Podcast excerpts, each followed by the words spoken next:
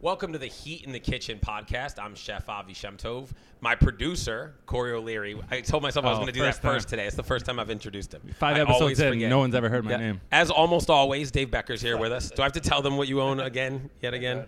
I'll tell them. Sweet Basil and Needham, uh, Balani and Waltham, and Juniper and Wellesley. And then today we have a crazy special go- guest with us. Uh, we have Jerry Thornton from Barstool Sports. Barstool Sports, exactly. Amazing, cool, and a, and a stand-up comic, Stand-up comic. formerly for, VEI. Yep, I was Yep. with WEI for two years and uh, started stand-up. My first show was an open mic show on n- Labor Day night of 1990. Wow. Yeah, so I'm coming up on 30 years. Don't let the fact that you've never heard of me Was that- discourage you from the fact that yes, someone's still paying me.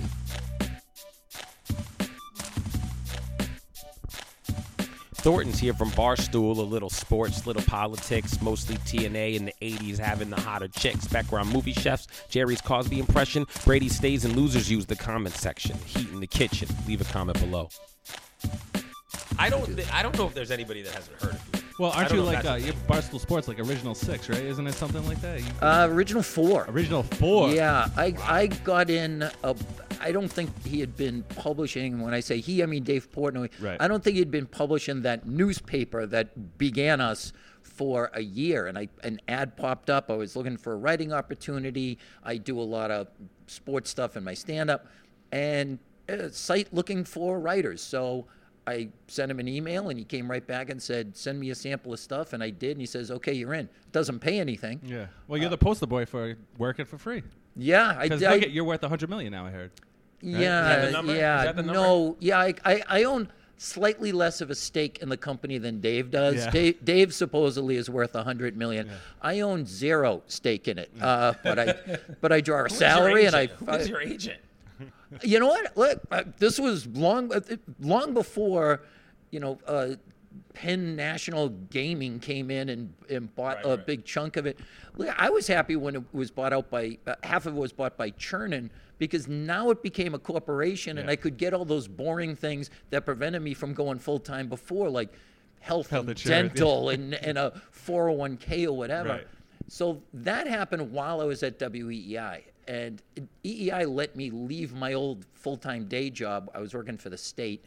Yeah, that was that was me. I was I was working in the court system. Oh, nice. I was a badge monkey, as I like to call it. All rise, that was one of mine. Yeah, I came up with that. Nice. No, uh, you know, doing jury trials at some little rinky-dink uh, district court or whatever, um, and got into a lot of trouble because I was always writing for Barstool when I should have been doing other things. Yeah, right. I'd have lawyers come up in the middle of the trials and go, "So, uh, how do you think it's going?" And I'm like. I'll be honest with you, I'm not paying a damn bit of attention. I'm on my phone looking up stuff about the Patriots, but I'm sure you're doing great. What is it? Shoplifting, murder? Tell me. I don't I don't care. Um, but so I couldn't leave to go to Barstool full time, but EEI gave me a chance. And then when they got bought out by Chernin and they had that big Times Square press conference that everyone's seen by now, I was like, huh, I wonder, I wonder if they'd take me back. And David had me on his podcast, and I reached out to him, and the negoti- negotiation lasted two minutes. Yeah. I named a price. He said, "Sure." We shook hands. That was it. So, awesome. yeah, it's a great. It's it, now it's continues to go to the moon. Yeah. it's, it's I- national. oh god, it was un, unheard of when it was a thing in a free newspaper box next to the the the. Uh, you know MBTA stations, and he was delivering the papers in an Astro van that was always getting Denver booted for unpaid tickets and crap. And I was like, maybe this will turn into something someday. So I So that ad that you responded to would have been like around 2010-ish. No, uh, sooner. I would say more like four, 2004 or Oh, five. wow. I just remember that in 2010, only because I remember where I was managing a real estate office at the time. There was an ad similar to that where Barstool was looking for somebody to write, also still unpaid, and a guy that worked for me was convinced that this was his moment, and he submitted all that. And he's not funny at all, like not even Right. a little bit funny. Um, he wasn't a good real estate agent either, by the way, and uh, he was terrible. I don't know what he was doing with his life. And you know what his thing was? He was ignoring real estate to write responses to an ad for something where you're supposed to be funny and he wasn't.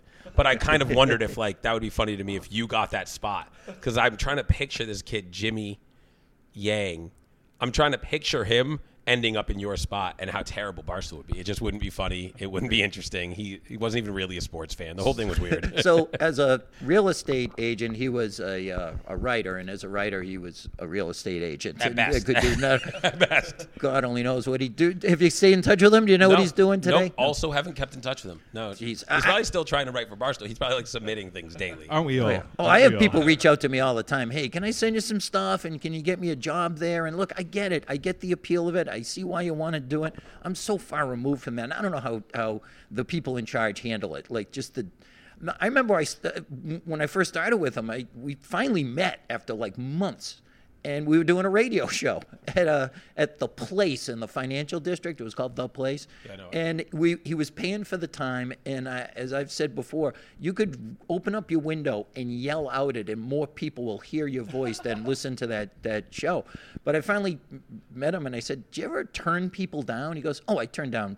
10 people a day. Oh, is that And right? that was back then. Now it must be 10 people a minute, you know, just, Oh, just doing submissions. But um, his instincts for hiring people has been great. It's it went way beyond a, a paper or a website. It's it's a lifestyle for people. You know, I, I had a guy, a 70 year old guy from the Cape, send me an email to just say, "Hey, I really appreciate your writing or whatever." I have friends who have a 13 year old son who's got a Saturdays for the Boys flag on his wall Yeah, right. you know, males, females. It's, you know, for a while there, we were tapped into this 30 year old culture of like cube monkeys and we were entertaining them. And now it's the globe. You know, it's like that. That. Well, it's doing better than the Globe. Um, yeah, so yeah. and of course, I meant the Earth, yeah, the globe, the, Yeah. the globe. Just because the New York Times bought it for 1.1 billion and John Henry bought it for less than the real estate it was sitting on is worth, doesn't mean that they're failing. Yeah, right. No. exactly right.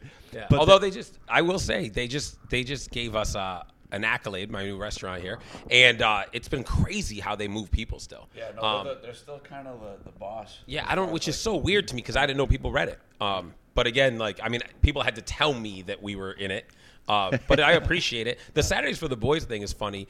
I was at a wedding in Aruba, and all these like he, the guy getting married, great guy. He married my my wife's college roommate. He's a corrections officer, so all of his buddies were like all like crazy correction officers, and they're getting ready to jump off of this boat in the water, and all of a sudden they hold up this big sign that says Saturdays are for the boys. And I turn to my wife, I'm like, "What the fuck does Saturdays are for the boys mean?" I didn't know, I didn't know what it was, but now I know. Like, now I'm familiar somewhat with uh, with barstool culture. Mainly, I honestly started following barstool a little bit after you left EEI. I was more of a. To me, it was more impressive that you're on EEI. I'm I'm a guy Sure. that just kind of like that's. I Not grew anymore.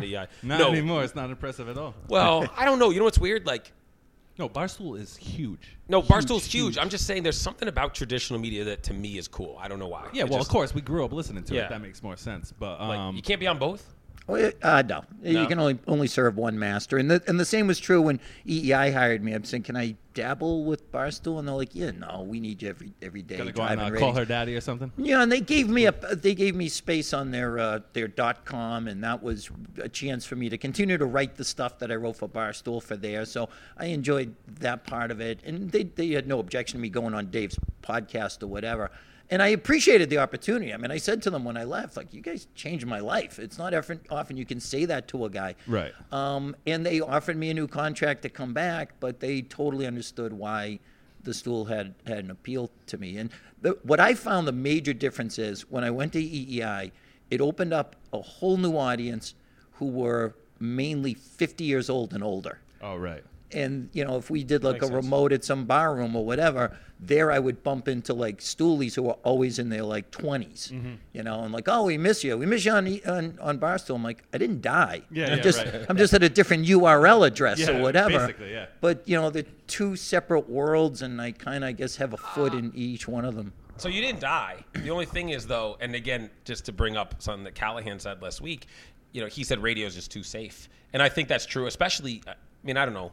To me, especially EI, like I could see where to a barstool fan, it's similar to dying, just in the sense that like the the the stuff that you're able to say when you're on a bar stool stops being the kind of stuff you can say. Yeah, I mean the stuff that the the and I won't bore people with the same story over, but there was something a couple weeks ago on EI's morning show that they beeped out, and it took like a couple minutes to try to figure out what had been dropped, and then it turned out to be like the word retarded, which is again something like I don't say in my day to day life. I'm not a proponent of saying, but I was You don't like, have to that's give us where the we're at. disclaimer every single time. All right, I'm just saying. Well, because I don't want someone to think like Avi thinks that saying retarded is okay to say. It's not something I say. It's just not for. It's just not my thing. But I was like, that's what we're. That's what we're like panicking about on the radio Calling- now. calling Is someone and it wasn't calling a person even. They said that's retarded. So I was like, so we're at a point now where that's being bleeped out. Like that's I don't understand it. But they do say the word pussy. How does that work? I don't know what the rules of radio Well, are. they showed it. They showed it on the Super Bowl halftime show last night. So what does it matter? Jesus, yeah, Yeah. That I was, mean, that it was raucous basically. last night. I mean, Yeah, it, the, and that line moves all the time, and maybe that's in a, in a good way. I, I can say this: I never um, had to put anything in the in the swear jar. Right. Like I, I think I'm good with having a Once the red light goes governor. on, yeah, of course. Yeah, and it was good, like from being around my mom. Like I'd, I'd, I'd you know, I'd, I'd have a weekend with my buddies where you know you couldn't finish a sentence without dropping the c bomb in there at least once, Right. and get home and like uh, you know I would I would filter that stuff out. Sometimes my humor got crossed the line and I got bleeped, and I found that to be like. You know what? I'm not doing my job if I don't push that envelope a little bit. Yeah, of course. You know, because I was with two very safe guys. I was with Michael Holley, who's a deep, devout Christian guy who probably has never sworn in his life. And I get Dale Arnold, who comes from that NESN culture of everything is safe and you stay between the lines and you know you don't cross it. And then I come in as this agent of chaos or whatever, and I I reined it in a lot, but um, yeah, it's. I, some of the safety, like getting rid of the word retarded, I'm all about that. I, Sure. I, I, I it's everyone should have one word that bugs them to no end, and that's that's mine.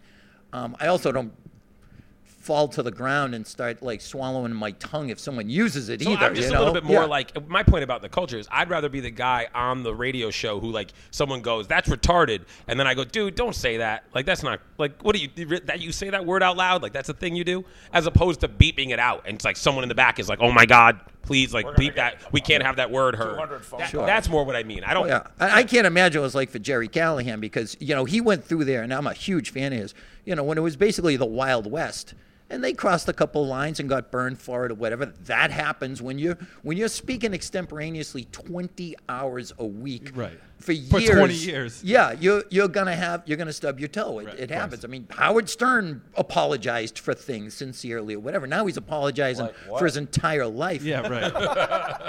Yeah, I mean, Stern has just done a complete 180, and Oh, he God. hates Howard Stern. I don't like that. It bores me. It, it actually Yeah. makes me wonder. And um, I don't know. It's cool. So meeting Jerry and talking to Jerry was so cool because it was like the moment we walked in the room, Jerry was like Jerry Callahan. He was exactly who he always was. I dig authenticity. Even if I think you're, even if I hate everything about you, I love that it's authentic. And to me, the thing that I wonder about with Stern, and sometimes there's guys in this local market I wonder about this too, is I don't know, maybe he really never was that guy. Maybe he was always someone that, that was sitting around going, How can I piss people off today? Instead of just being himself. Because, yeah, the 180 that Howard Stern has done, I'm uncomfortable for him. Like, I'm uncomfortable with the idea that, like, you're, dude, he used to say things that, like, make Louis C.K. seem clean. Like weird stuff, like talk about shaving his his newly his new girlfriend, and I'm like, dude, you got teenage daughter. Like this is oh, weird. His mom's pubic mound. and Yeah, like this is that. weird shit. And now, and now he's like, right, he like wants to like be be. You know, they call him Howie Hamptons on the they, they used to on the morning show, and that's exactly it. He wants to be at those parties. Now he's on those TV shows, and I'm like, I don't know how to re- I don't know how to reconcile the fact that you used to be the bad guy, and now you want so bad to be in that in crowd. It's corny. Oh yeah. Oh, you get guy. Everyone evolves, and that's that's cool. That's that's life. There's a difference between evolving and then repudiating everything you had done, like after, like from one day to the next, to the point where his favorite thing used to be. I remember tuning into his old TV show, the Channel Nine show. Oh, I come I home late on like a Friday an night. egg on his own nuts, like, like okay. He used to do what? He used to do I what? saw a guy wearing a speedo and he sprayed lighter fluid. So they just found some clown to do this. Yeah. And he like lit it on fire and fried an egg on his package. It was, it was the best. I saw that in fifth grade. It changed. That me. was the best. In fifth grade, that might be the best. You're going like that was the best. I'm going that's really fucking stupid. Oh, it but awesome. I, I remember uh, I came home, I got dropped off by a buddy of mine. I walk in the house half biffed, and it's Friday night, and I pop on his Channel 9 show, and he had fishing rods with hot dogs on them, was feeding them to strippers. Okay, now his favorite thing is Ellen DeGeneres dancing. Oh, right. On, Which- oh, he, yeah, he just- said yeah. that's that is my favorite. He loves Rosie O'Donnell. Now, I listened to him on a on a Conan podcast, and he wasn't going for laughs. It was very serious because it's one of the funniest podcasts out there normally. And he was sincerely just saying, "I just feel terrible about the way I made other people feel to get a cheap laugh." It's like, I but I, I'm into people. It's kind of to your point, Avi, who their in, inner voice sounds exactly the same as their out, outer voice. Right, Say what you will about Trump. I think that he doesn't have a filter. You know, like he's not. You know, I, I, there's guys I think are suspect. Mitt Romney, I don't trust. I think his yeah. inner voice is evil and his outer voice is, "This is great and everything's swell and I Well, care about you, the working person." Uh, give me that guy, and I think Callahan's one of those guys. I don't think he has two separate. He doesn't have that Smeagol Gollum thing. I like to think I don't either. I, I there's different facets of it, but I'm. So Howard, how's Howard Stern doing like ratings wise? Is it like working for him? I- You know, I don't know. He's on that no. Sirius XM thing, and he just kind of owns two channels on there. So I don't think ratings really even matter. I don't think anything drives it If you- except for him just trying to have a, a nicer obituary. Yeah. Right. I mean, know? if you remember, he was that he was he was serious. So like Sirius, he was their big get to make people tune over. Or, Like that was the Subscribe, thing yeah. to subscribe. So like the thing is, I think at this point, right, it's probably more about equity and ownership. And Sirius makes all their money in. When I bought my car, they things. sold it to me with like, Yeah, it free. comes with a Howard Stern on the thing. Yeah, Exactly, course, yeah. Oh, it's like crack dealers. Same thing. My wife leased a car, and it's got Sirius XM. And six months in, the lease uh, th- that contract was up, and she's like, "Oh no, I need this. I need to I listen know. to my opera channel on my way to work." I'm like, "What the hell?" So tell me. us about your experience with crack dealers. No, I'm just I, you know, I'm I'm a meth story guy. love to hear. I, I don't want to judge anybody, but I'm Sure. I'm into the crystal. Well, Uh, South, so South yeah, Shore, so I mean that makes sense. yeah, exactly. I, in fact, I'll Ouch, start did you pulling take a teeth shot out. the South Shore? By the way, the South Shore, my wife's from Jersey. Okay. And I would say, like, there's no one that loves where they're from, like people from Jersey, except actually the South Shore. People that are from, like, if I, I picture the South Shore as like I'm driving into Boston and instead of hanging my left, I bang that right. If I take that right, everyone down from there to the Cape loves where they're from, like really hardcore. Actually, I should mention all these craft beers are from Craft Beer was gonna- Cellar I in was gonna Braintree. mention that, yes. Uh, What are is amazing over there. Fat It's- Tire, is that what you're drinking? I'm drinking Fat Tire. We've got some Torpedo and some Purple Haze. But uh, have you ever been to craft beer cellars in Braintree? Oh, listen, you are sharing my culture right here, and I, the, we've got brew pubs everywhere. A couple of weeks ago, I met a guy. It, uh, it just someone I had met before, and he wanted to sit down and just discuss a project or whatever. At noon on a Saturday in January, at this one brew pub in my historic uh, town, homeland of, of Weymouth, and it was every table in there was packed, and there was a line around the building for uh, cans to take home. Noon on a Saturday. Yeah. That's the South Shore culture. Saturdays right are for the the So I do. A, I own a company called Tap uh, Mobile Beer Trucks, and I do a beer garden in Braintree uh, through the fall every year. And it starts at noon on a Saturday. Yep. And it is route. I've never. It's so much fun. The people are cool. It's just great. But what I find amazing is all these folks on the South Shore are like, you could have the best craft beer in America, and and they don't they don't give a shit if it's not from the South Shore. But man, if I told them I'm like, yeah, some dude from Weymouth pissed in this, they'd be like, give me three of them. I'll take it. if it's Weymouth pissed, it's gotta Wait, be amazing. Weymouth North, Weymouth South. All right, where, where do you go to high school? Yeah. Oh, it's like that in Weymouth too. I I know it's Uh, like we- that in Quincy. Uh, we used to we we Quincy. unified, yeah. Um, no, it, like that's why even though I've not lived in Weymouth for a while, I still say Weymouth because when you do, people go, "Oh, you must know Fitzy or Kitsy or Big Head or Little Head or whatever," and you know, no one, you know, nobody ever uh, says that about I don't know. To pick a town at random, Sharon. Yeah, right. Oh my gosh, Sharon! I know Sharon. Yeah. You know. Well, no, if Um, I and tell them I'm from Sharon, which I am, they're like, "You're Jewish, aren't you?" yeah. Which I am, so I can't really refute. But Oh yeah, like it's a Jewish it's a ghost town during the Jewish holidays. Like the, there's one kid sitting on the school bus. Yeah, well, you'll Yeah. appreciate this, Da- Dave, as a as a restaurateur. The fucked up part is that because of the, all the Jewish holidays, like the it's impossible to figure out the cycle of like, okay, you know you're going to be slow here, but then it's going to get busy again Oh, here. it's like after the fast days, it's nuts. Like Well, everyone comes in all hungry. and no one's even religious though around Yeah. here. It's just that, like, okay, it's a well well-to-do enough town that everyone just disappears for the summer. So you go, okay, September is going to pick back up, right? People get back into their schedule. Except September is like I don't know who the fuck made the Jewish calendar, but it's like High holiday, high The holiday, Jews. super. Is that you think that's yeah, what it was? the Jews, yeah. I don't think so. I think it was the rest of the world to control. I'm just kidding. No, the Jews probably made that calendar at some point. Yeah, they probably made that religion too. I mean, that's probably Uh, how it happened. I think their God Yeah. did. You know, and, and here's here's the major difference as a Catholic boy myself. Like, Is it the same God?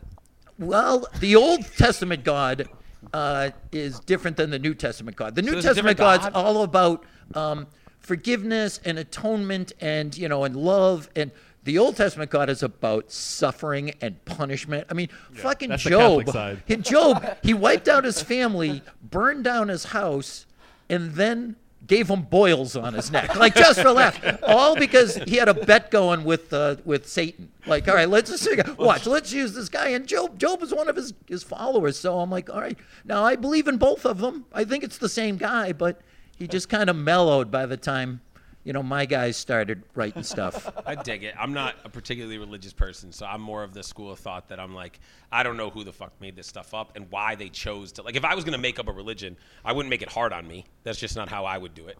Oh yeah, mine would be one of those cults. Yeah. Oh yeah. yeah. You know what I mean? Like, oh, the, what did what did Creed Bratton say from Dunder Mifflin? I've been in cults and I've led a few. Uh, it's it's more fun to be a follower, but there's more money to be a leader. Uh, I would have one of those. People bring me money, and No, the yeah. Scientology one. That's the best one, right? Uh, Scientology is a religion, and uh, those people deserve every tax break in the world. I'm right. Jerry Thornton. Do not harass me. I, by the way, that was Oh, Corey. I also want no part of that. Okay. Oh, I I've seen the you. I've I seen the you. Netflix you? things, Yeah, I uh, respect you. What was the chick? Uh, Uh, Re- Leah, Ram- Leah Remini. Leah, Leah Remini. Yeah. Yeah. Oh my God, that just will chill you to the to the bone. Going clear, the documentary where they just, Oh, if yeah. you split from the church, they buy the house across from your you, your house.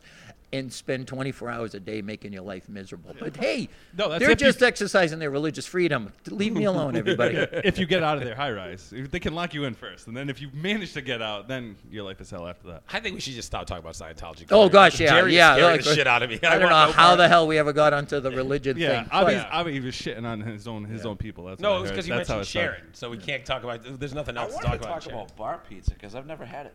You've never had Nope. South Shore bar I- pizza? No, Okay. I'm embarrassed. I make to the say. best. See, our mutual friend Kerry Byrne told me this years ago, and it and it broke my brain. What I, the pizza I grew up on, what we call bar pizza, which is cooked in a pan that big, that's you know with the sides on it, served in cardboard inside a paper bag. He said it only exists on the South Shore, and not only that, it gets more specific. It made its way down Route 37 through like uh, Randolph, you know, Dorchester down to like oh like Holbrook, Braintree, whatever. Oh, that's a bar yeah, pizza. that's a bar pizza pan. There you Oh, go. It gets all the burnt bits. It's like- Yeah, and and the fact that like Route 37 somehow is the Silk Road from which this has migrated from the old world to the new world, like like Marco Polo first brought it back or whatever from from Dorchester. And the craziest part about South Shore Pizza is that so it's like it's all about the burnt edges and all that stuff. But the coolest or the craziest part is that depending on where you grew up, like I- I'm from Sharon, so for us it was Town Spa. in Oh, Stoughton. sure. It was like, Absolutely. And that's like one of the places. And then gonna people will get one claim. today. D- will you? we're done, yeah. because Yeah, well, I'll tell you where. So my personal opinion is Randolph in Randolph at Lynwood. Lynwood's, To yep. me, that's the best. Alright. I, I actually think people will say that Spa like people go it was better before it moved. It moved like 30 years ago. so like I grew up eating it at the newer place. I don't know. Big D's in Canton is dope, really good. But um, what's it? Alumni out by where you guys are. That was Uh, a good one. I had, yep, I had that's that. that's a biggie. Uh, Poopsies, which is down in Pembroke. Okay, I I've got heard of it, I've never had it. I mean, it's been there so long. I I literally had a night where ate at Poopsies and then went across the street to the old movie theater and saw Tootsie. It was kind of a weird theme night. What is this show about, by the way? Like, this, this is like what uh, the attention deficit show. theater. Right? I love it. This is kind of. I would, yeah, maybe that's what we'll call it. No, it's uh, I don't know. It's kind of about food, sort of about life. No, it's Cool. it's never. Uh, yeah. We say it's you say it's about food every week, and we talk about food for like ten percent of the because show. we never have the people. Like, well, it depends. Like Dave can talk about. Fine, you want to talk about food? I was told, by the way, is it true you used to cook for a living? Yes, yes. Tell I have a about that. degree in culinary arts. I heard it or that's, not. that's what Kerry told and me. it's not. I, I went to Newbury College in uh, in Brookline, and I was working full time while I was there. It's just a friend of mine hired me to work in his kitchen, and I said, you know what, I I like this. I I, I, I well, the thing that drew me to, to, to cooking, the the appeal is, it's all the disciplines. It's it's artistic. It's scientific. It's uh, it's creative. It's improvising things. It's accounting. You know, and I. I like that. Ultimately, it wasn't my path. That's why I don't bring it up much because it's so incongruous to a guy who sits around all day and is, you know, in a Batman sweatshirt writing stupid stuff about the Patriots or whatever. Um, and I, I, I now I, I grill and I smoke, but I don't do a lot of like real elegant high end cooking. I'm just cooking for my family or whatever. But yeah, I've lived I've lived this life. That's very cool. And uh, and then you just chose. So you went from there to the court stuff. Yeah, got got. Uh, and I was working in corporate uh, food service, which was kind of a. uh, not a lot of money, but it was a nice life. You know, it was nine to five and holidays and weekends. See, it's and- funny. We think of corporate as like not as cool, but good money and a better life. Like that's the way. Yeah, yeah, we the- think of that as good money. You I'm know, like, the money wasn't great, but I was in an air-conditioned office, and I was out the door at three o'clock every afternoon, and whatever. And you know, you stayed late sometimes, but there was overtime. Oh my God, that was a thing. Um, you know, I was working in one of the high rises in downtown Boston, so it was a little side of things I never would have seen otherwise. But um, ultimately, it wasn't my path. And I, I worked in a restaurant for a little while, and we've all had that experience where your life is all right. You're working twelve to nine, which means you'll be lucky to be getting out at midnight, and you're going to walk in and a crazed rageaholic is going to be screaming at you, "I'm in the weeds! Get changed! Let's go! Let's go!" You know, where you need a shower before work and after Oh, work. yeah. You know, it's the only occupation where that's the, the case. So, um, yeah, it ultimately wasn't for me. I, I, I enjoyed it. It was a path to something else. But ultimately, I was like, eh, I just want to tell jokes and write stuff. And, Yeah, well, and, I've know. worked on uh, Avi's food truck maybe like five, ten times. Not probably not even ten. I don't want to work that hard. Fuck that. You know what I mean? Like this guy, this guy works like 120 hours a week. It's like like running 10 these less than that, like 108. Yeah, yeah, yeah, yeah, exactly. I don't- is it is it 120 hours a week of doing something you really love, or is it is it a grind? Because for me, it was more of a grind. So for me, and I would be interested to hear what Dave says. I I would say it's like 100 hours a week, and 60 of those are doing things that I love, and then 40 hours are doing like grind or stuff that I just don't care about. But you have to do if you want to be successful. Um, and that's the part of my job that I always say like, I wish that that I could just cook for a living, but I made the mistakes of opening businesses, and so I don't just cook for a living. I do a bunch of stuff that Dealing with the ego. what I wanna do. That's what I think. Yeah, I've talked about that. Oh, yeah. yeah, people managing. Yeah, it's just uh, dealing with the people. My favorite part is like hanging out, shoot the shit, make some food, talk about soup. You know, it's like Sure, yeah, and and not to mention employing the unemployable in a lot of oh, cases. You know what I mean? Like it's Yeah. it's the it's the last stop for a lot of people between just getting on the public dole and and actually having a job. We should that's actually work out a deal with Barstool where those 10 people a minute that are being turned down come to one of our restaurants. Yeah. Like, hey, can I get a job at, at Barstool? No, go work at Simcha. Yeah, yeah. You can you can cook on the line, but you have to be able to find time to tell me what you would have blogged about Tom Brady's But see, contract or but see, the leverage for me would be perfect because then when someone was like dragging or something, listen, I need you to hurry up on that. Well, listen, you could leave and you could just go work at bars. Oh, no, they told you no, you can't. You better be faster on the dishes then. Oh yeah, it, it, it, you know, it is an insane life. I have a specific memory that just came back to me of I, I had a tr- traffic ticket, some minor thing that led me to court, and um, I get there and I'm working in a restaurant. This is my life. I'm pulling 60 hours weeks or whatever, and I see people standing around talking, and they're on the clock, and they're just at the courthouse and they're having friendly conversations, and I go, I don't have 30 seconds a week to do what these guys are doing. I don't even get to eat. Like, what the F? And then I became that guy. I was about to say, you got that job. right, exactly. Uh, that, that was a tough transition, believe me, to go from one to the other. I almost got the bends. You know, what I mean, like they had to put me in a hyperbaric chamber to slowly, no, like I'm doing what I'm supposed to do. Yep, I'm just sitting here doing nothing. Yep, that's Yeah, what you that's should be doing. My God, this is a godsend, and I, it, it ruined me for life. Like now, I could never work for. I sometimes have bad dreams where I'm back in the kitchen and it's just the, Oh. the bills are, you know, the, the receipts are coming in and the, the, you know, the grill stops working or whatever. It's like those stress dreams to this day, and I haven't done it in Shoes are tied decades. Yeah, no, So- I was gonna say. Avi said, "Oh, we should work out a deal with Barstool." I was gonna say, Jerry's on the podcast every week, and El Prez buys the Penn National buys this uh, this podcast, but just buys it out. That could be the deal. Why do you want him to send people to the restaurant when you could do a podcast? I mean, I need employees that I need employees in my restaurant more than I need to be uh, to be have a, a famous podcast. Dude, they're a public company. Yeah, I'm all about uh, under promising and over delivering on that. I can't.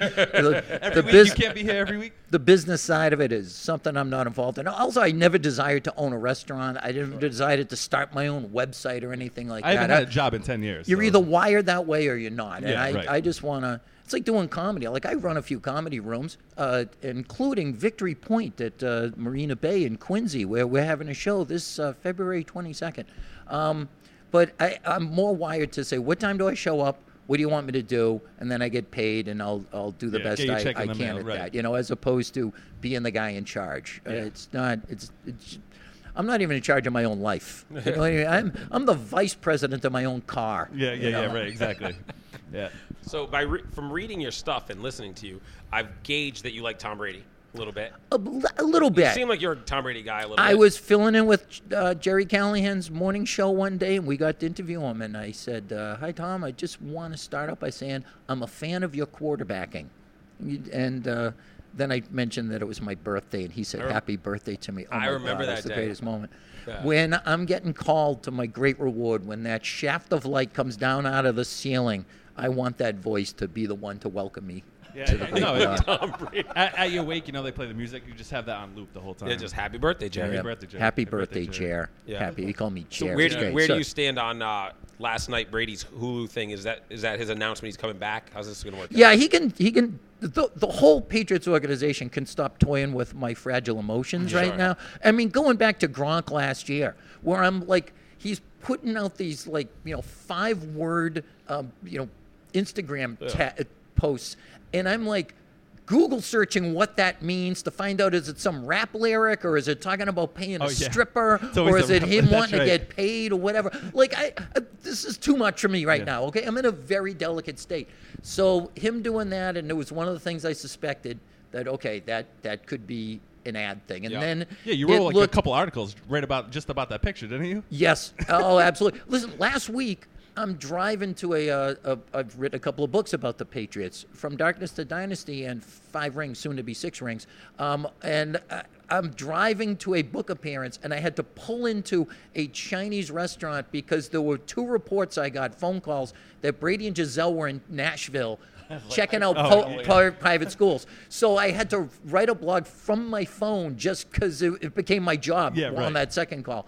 And then I come out of the thing, and then there's that cryptic, wordless post of him. Is he walking out? Is he walking back in? People are breaking this thing down like the fucking Warren Commission. Yeah, right. You know, like it. And then a day later, it occurred to me that it looked just like a Kobe ad on his final right, game, the yep. same pose or whatever. And then. I suspect that this could just be a cynical way for him to Yeah. make a buck. Oh, and, they're oh, marketers. Oh, the people at my Super Bowl party were livid. I'm like, this is, Yeah. this is the price. Of, Why do they live it? Hey, he, why? I, I, listen, Tom Brady can do whatever he wants, as far as I'm concerned. Well, I mean, that's you wanna- true. You know Yeah, I mean? but he just- Hulu, Hulu got their money's worth. I, I know, but then I was I was waiting for like you know Bill Belichick explaining that he benched Malcolm Butler for Hulu or something like you know can we stop the toying with us Yeah, on right. this? I've By the way, on- quick quick point about Super Bowl commercials: is it too much to ask that they be sexy like they used to? Yeah, well- I'm asking for TNA. Is that too much? I mean, you, you didn't get. You, did you not watch the halftime show? I watched that. No, for, no, for some reason the There was T, there was A, there Yes. was B, there was all kinds of stuff. And it's like, look, I'm a I'm a red-blooded American male. Give me more of that. But there's certain places where you can get away with anything now, Right. and then you can't. So, for instance, Super Bowl ads. Remember the one, you know, tastes great, less fill, and the girls are fighting in a Oh, in a yeah. in a fountain or whatever, or they'd have Adriana Lima selling underwear or whatever. And now it's become totally safe. Even though the rest of TV is there's full frontal nudity and uh, Game of Thrones and you know sex scenes on like you know Bravo or whatever, Right. but God forbid you show cleavage in a commercial. It's got to be the doofusy guy who wants the Bud Light or whatever. Like, bring, bring it back to where it, it used to be. Movies too. Movies are antiseptic now. When was the last time you saw real like Mr. Skin level TNA in a major release movie? I don't know. I have to Google violence. that. I'd have to Google that. Like Total Recall from the '90s. I was watching it. It was like off the charts violent. You know what I mean? Like they just wouldn't do it anymore. You know what I Oh mean? yeah. Like, Listen, I grew up. My, I cut my teeth oh. in the in the '80s era of teen sex comedies. So it was Fast like Re- Fast Times, Revenge of the Nerds. Yeah. Uh, you know, Porky's, which was garbage, but that kind of started the whole thing. Right. Those were PG. Those were PG. Oh, wow. Uh, the- Phoebe Cates getting out of the pool to the to the sound of. Those uh, are PG. I didn't even know that. Yeah. Not only was it PG, it was directed by a woman. Yeah. I'm sorry, like I just, we, we, we're st- men are still wired the same way. Like I, there's only so much entertainment I can get out of baby Mr. Peanut. Okay, Like, you, know what I mean? You want to call call my attention when I want to go grab another beer? Like, just No, well, show me a hot actress. Mo- Yeah. Most of the uh, women, I, I don't have a don't think have a problem with it. Look at all right, Barstool Sports, call her daddy. That's like the biggest podcast there is. That, Yep. that thing is huge, and it's just two girls talking about sex. You know what I mean? And everybody listens to it. Uh, probably female leader uh, listenership is probably higher than male. Uh, maybe Well, not. you know I what's don't know, funny? but You know what's funny is you point out men are still wired the same way, and I, I agree with that 100. percent And yet, I think that I think we live in a culture because I actually think it's not just guys that are wired the same way. Women are wired the same way and expressing it more than Right. before. On one on one side, like our music culture and stuff like that, it's getting more and more and more out front. And yet, when it comes to advertising and movies, we live in this cancel culture where everyone that goes to express that inner voice that just that just to be funny. Like when you're around your friends you're just in private you make jokes because they're funny. And and these people know you well enough to know like that doesn't mean this guy hates whoever he just joked about or or thinks that death is funny or someone's tragedy is hilarious or anything. You just make the joke because it's funny. And now they make movies they make commercials and they sit there and they go now we have to watch it and wonder if any single possible human being can attack us and humiliate us and say that we're done forever based on anything that's on that and then they just sterilize it. And and it is. It's ruining thing. It's ruining entertainment to some degree. And yet, last night on the halftime show, that was like as out there as we've seen in a while. But be, I don't know. Maybe because I don't know. They, I saw it billed today as like female empowerment, but then I've also seen they're getting killed about it. People are calling it inappropriate.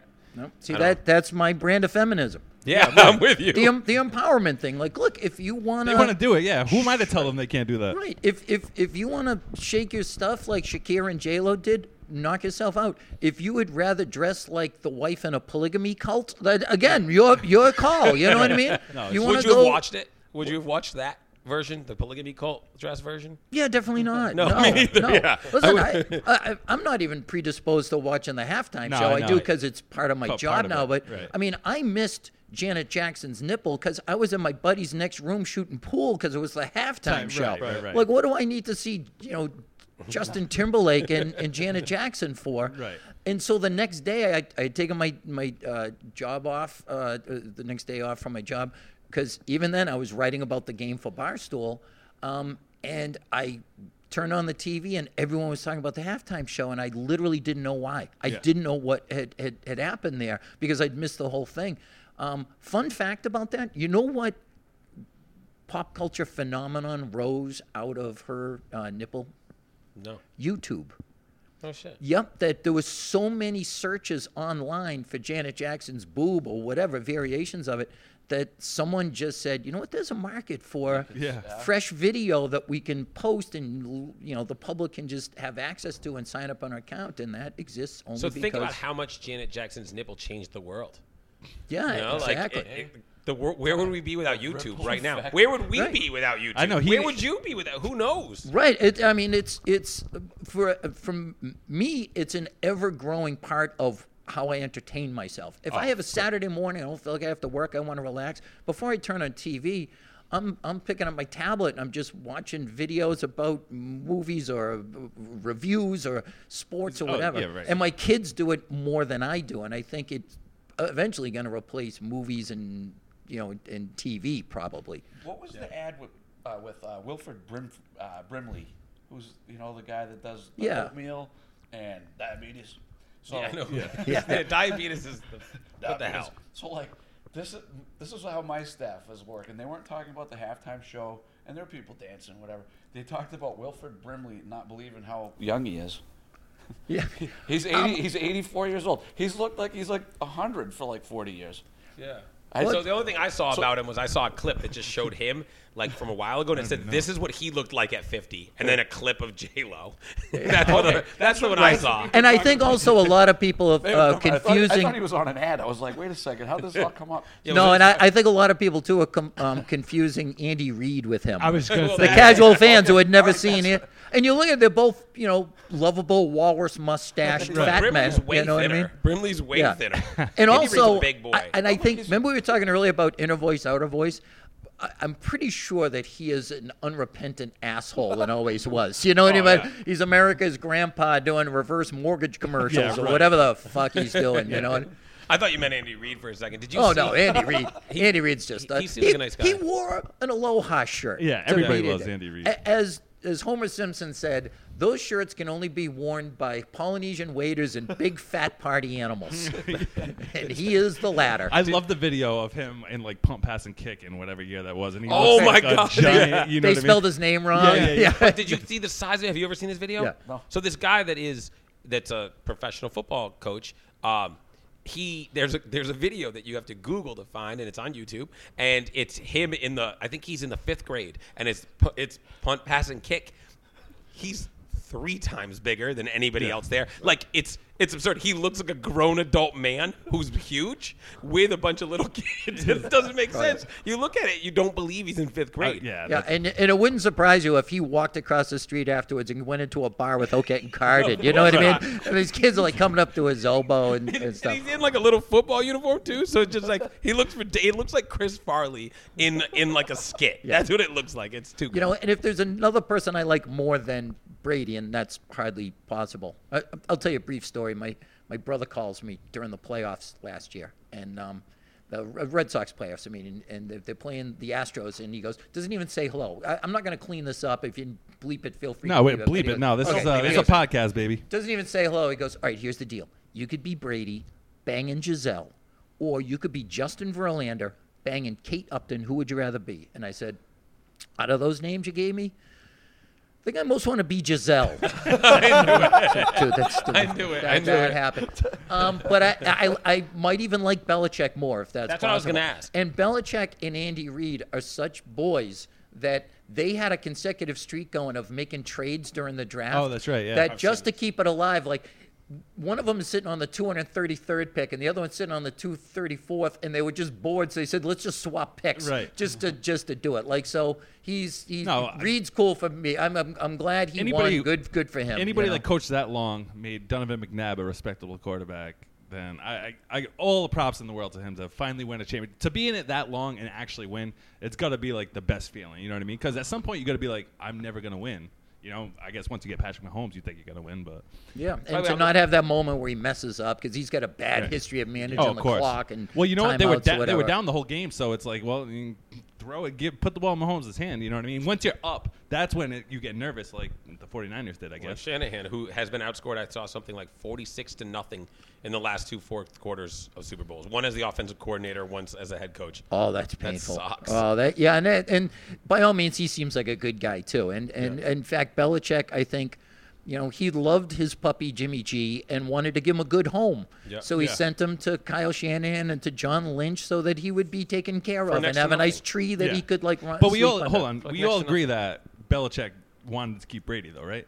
Yes. All right. Yeah, Yeah, and it, it's the biggest fallacy out there, and it's what it's you know it's the Stalin said the big lie. The more you say it, people will believe it. Right. One article that was filled with factual inaccuracies in ESPN the magazine said that Belichick was forced to trade Garoppolo Right. by ownership, and everyone took that and ran with Yeah. it because it, you know I it's always that thought con- that was bullshit. yeah, it's that confirmation bias by like mediates who want to say there's a rift. There's Right. a rift in this. I've been reading about this rift for 20 goddamn years. That's the So- thing. It's like, listen, I'm pretty sure Belichick doesn't do anything he doesn't want to do, and if he if he didn't want to trade, it, like what, what they weren't going to fire him if he if he kept Jimmy Garoppolo. Like it wasn't going to happen. You know, he Tom Brady was the best quarterback, so he kept him. I, Yeah, I think it's as simple as that. And and the most disingenuous people are the ones who say, "Yeah, but they could have figured out a way." Oh, yeah, yeah, you, I you could have you yeah. could have franchised them. Okay, so you're going to pay him thirty million dollars a year because that's what it would cost Right to sit on the bench, to sit on the bench. and Like, he still wouldn't be the best quarterback on your team. Yeah, and to and to be on the back, uh, to to sit there and hold a, a Microsoft Surface tablet, Right. and watch Brady play.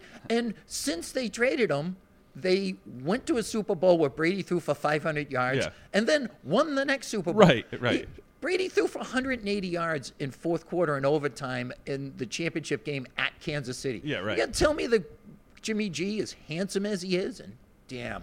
Does the problems of the world go away when you look at that man? Please tell me you guys saw the thing on Twitter about some grandmother said, "Oh, this looks like some guy from like the 1950s." Did you guys see this? Yeah, I saw a, a the headline on Tw- Twitter. Twitter, people put two things together. It's just one of those actors you've heard the name, but I Yeah. couldn't tell you. He was like Trevor Tyrone Power or Trevor, something. Tyrone Power, I think that was like it. that, yeah. yeah. not it was like, oh Howard. oh my god, that's Jimmy Garoppolo. As soon as I saw, I'm like, this is this is fucking freaky. Yeah, one, one time I was with a, a mixed group of people and we're watching the game, and they do a cutaway to the Pats sidelines, and it's Brady, Garoppolo, Edelman, and Amendola. And someone in the group goes, That is the Mount Rushmore of handsome. yeah, yeah, yeah. I should mention it was me. I'm looking at these, I'm looking at these wives going, Why am I the one saying that out loud? And I, Yeah. I think that puts me in a good place, right? I think that means I'm Jerry Thornton's like, super, I, w- con- I wish I was. secure in who you are. Yeah, yeah, respect exactly. That. I'm, I'm, I'm a Brady sexual. He- yeah, he- We're, we're he's having like, a parade. I wish I was Olivia Culpo right now. He's, that, that's Oh, what you're yeah. thinking, weren't you? By the way, the only thing, so to the whole Be- respecting Belichick thing, my whole take on the Brady staying thing has always been that no one, the one thing that Belichick hates the most, more than anything, is dead money. And the, the way this was set up, so to me, one thing that doesn't get said often enough is that Brady didn't want the no franchise tag because he wants to leave. He wants the no franchise tag because what happens to quarterbacks when they're not going to get kept is they get franchised and then the team picks where he's going instead of him. So I just think to him, it's like I need. We're either going to sign something here, or I'm going to pick. You're not going to franchise me and trade me because I'd be. I mean, he'd be valuable. The Patriots obviously would just franchise him until they figured something out, and then they would move him, or they would they'd make a play under it. But to me, I just don't see Belichick letting thirteen and a half million dollars Right. at the quarterback position with nothing. So they're going to figure this out. Whatever that number is, they're going to throw it at him. He's going to say, "Hey, I'll take less than that, but give me some talent." And they're going to build a dyna- They're going to build an 07 like roster for for one year. That doesn't mean that they'll win it, but it means they probably will win it. I Yep, mean, I'm, they're- I'm 100% Avi. I, I, I agree totally. I, this this notion that you know he's dying to get out of here and Belichick Where wants does he him gone go? Because I they keep- I- both want to win without the other to prove. These No, they guys, both wanna win. They These both guys win. are insanely hyper competitive, Right. like alphas who know that they're they work well together. And you- to think like he would risk not winning another trophy just so that maybe he could win a trophy to say, see, that one doesn't have Brady attached to it. Yeah. They all look the same. Right, right, right. Except for the one with the dent in it. Uh, thanks, thanks, thanks, Gronk. But yeah, I'm, I'm, I'm with you. I mean, the relationships that matter. People just they, people get it wacky when it comes to pro sports. Like they think that it's not a job to this guy. It's a job. You know who has more of effect on his day to day life?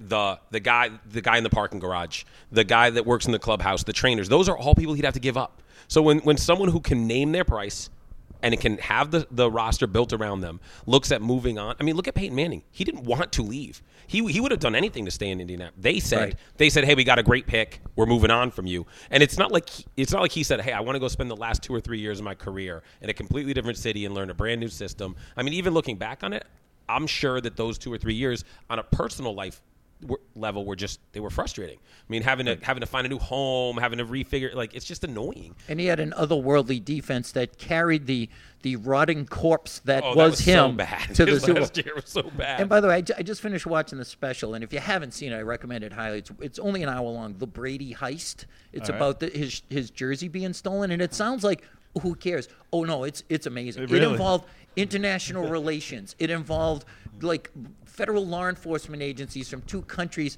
Um, it, it involved El Chapo comes up in it. It's amazing. I kid you not. But um, it, it, anyway during that you know that special it begins with brady beating the, the falcons in the super bowl and the first person he hugs is his mom who's wearing the kerchief from her chemo Right.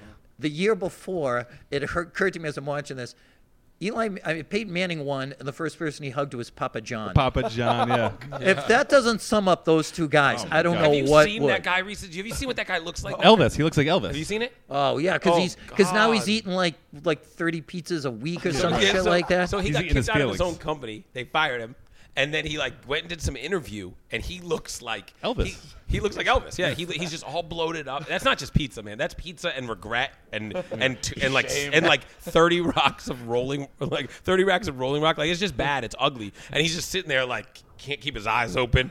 Yeah, it's Claiming- like supersize me. You know, Yeah, you know, like you're just you're killing yourself with pizza. claiming that the pizza is no good anymore. He's like, I've eaten 40 of these in the last week, he said, and they're not good anymore. and I'm like, man, like, first of all, they weren't good in the first place. Like, I don't know why you're saying these things. But Peyton Manning must still own that stock. That's got to cause a real problem between those two guys. I would think, but uh, you know, I just here's the thing: uh, people hate Tom Brady for reasons that I can't fathom. To me, the America I grew up in, he was the kind of guy we admired. He came from nothing. He was overlooked. You know, he was fighting for playing time behind uh, what.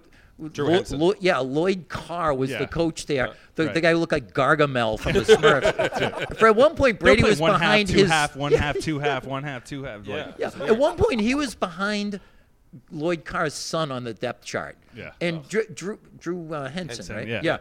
He fun fact about him, he was um, you know, he'd been drafted by the Yankees when he was like 18. Right. George Steinbrenner was offering him a huge signing bonus to skip the minor leagues and come straight to um, the Yankees the, the major league team just to get him away from Michigan because he's a big Ohio State fan. Oh, is that right? Yeah, like he just just to fuck with the with the, the Wolverines, um, and That would have fucked them worse because you know because Brady would have gotten more, a better yeah. shot.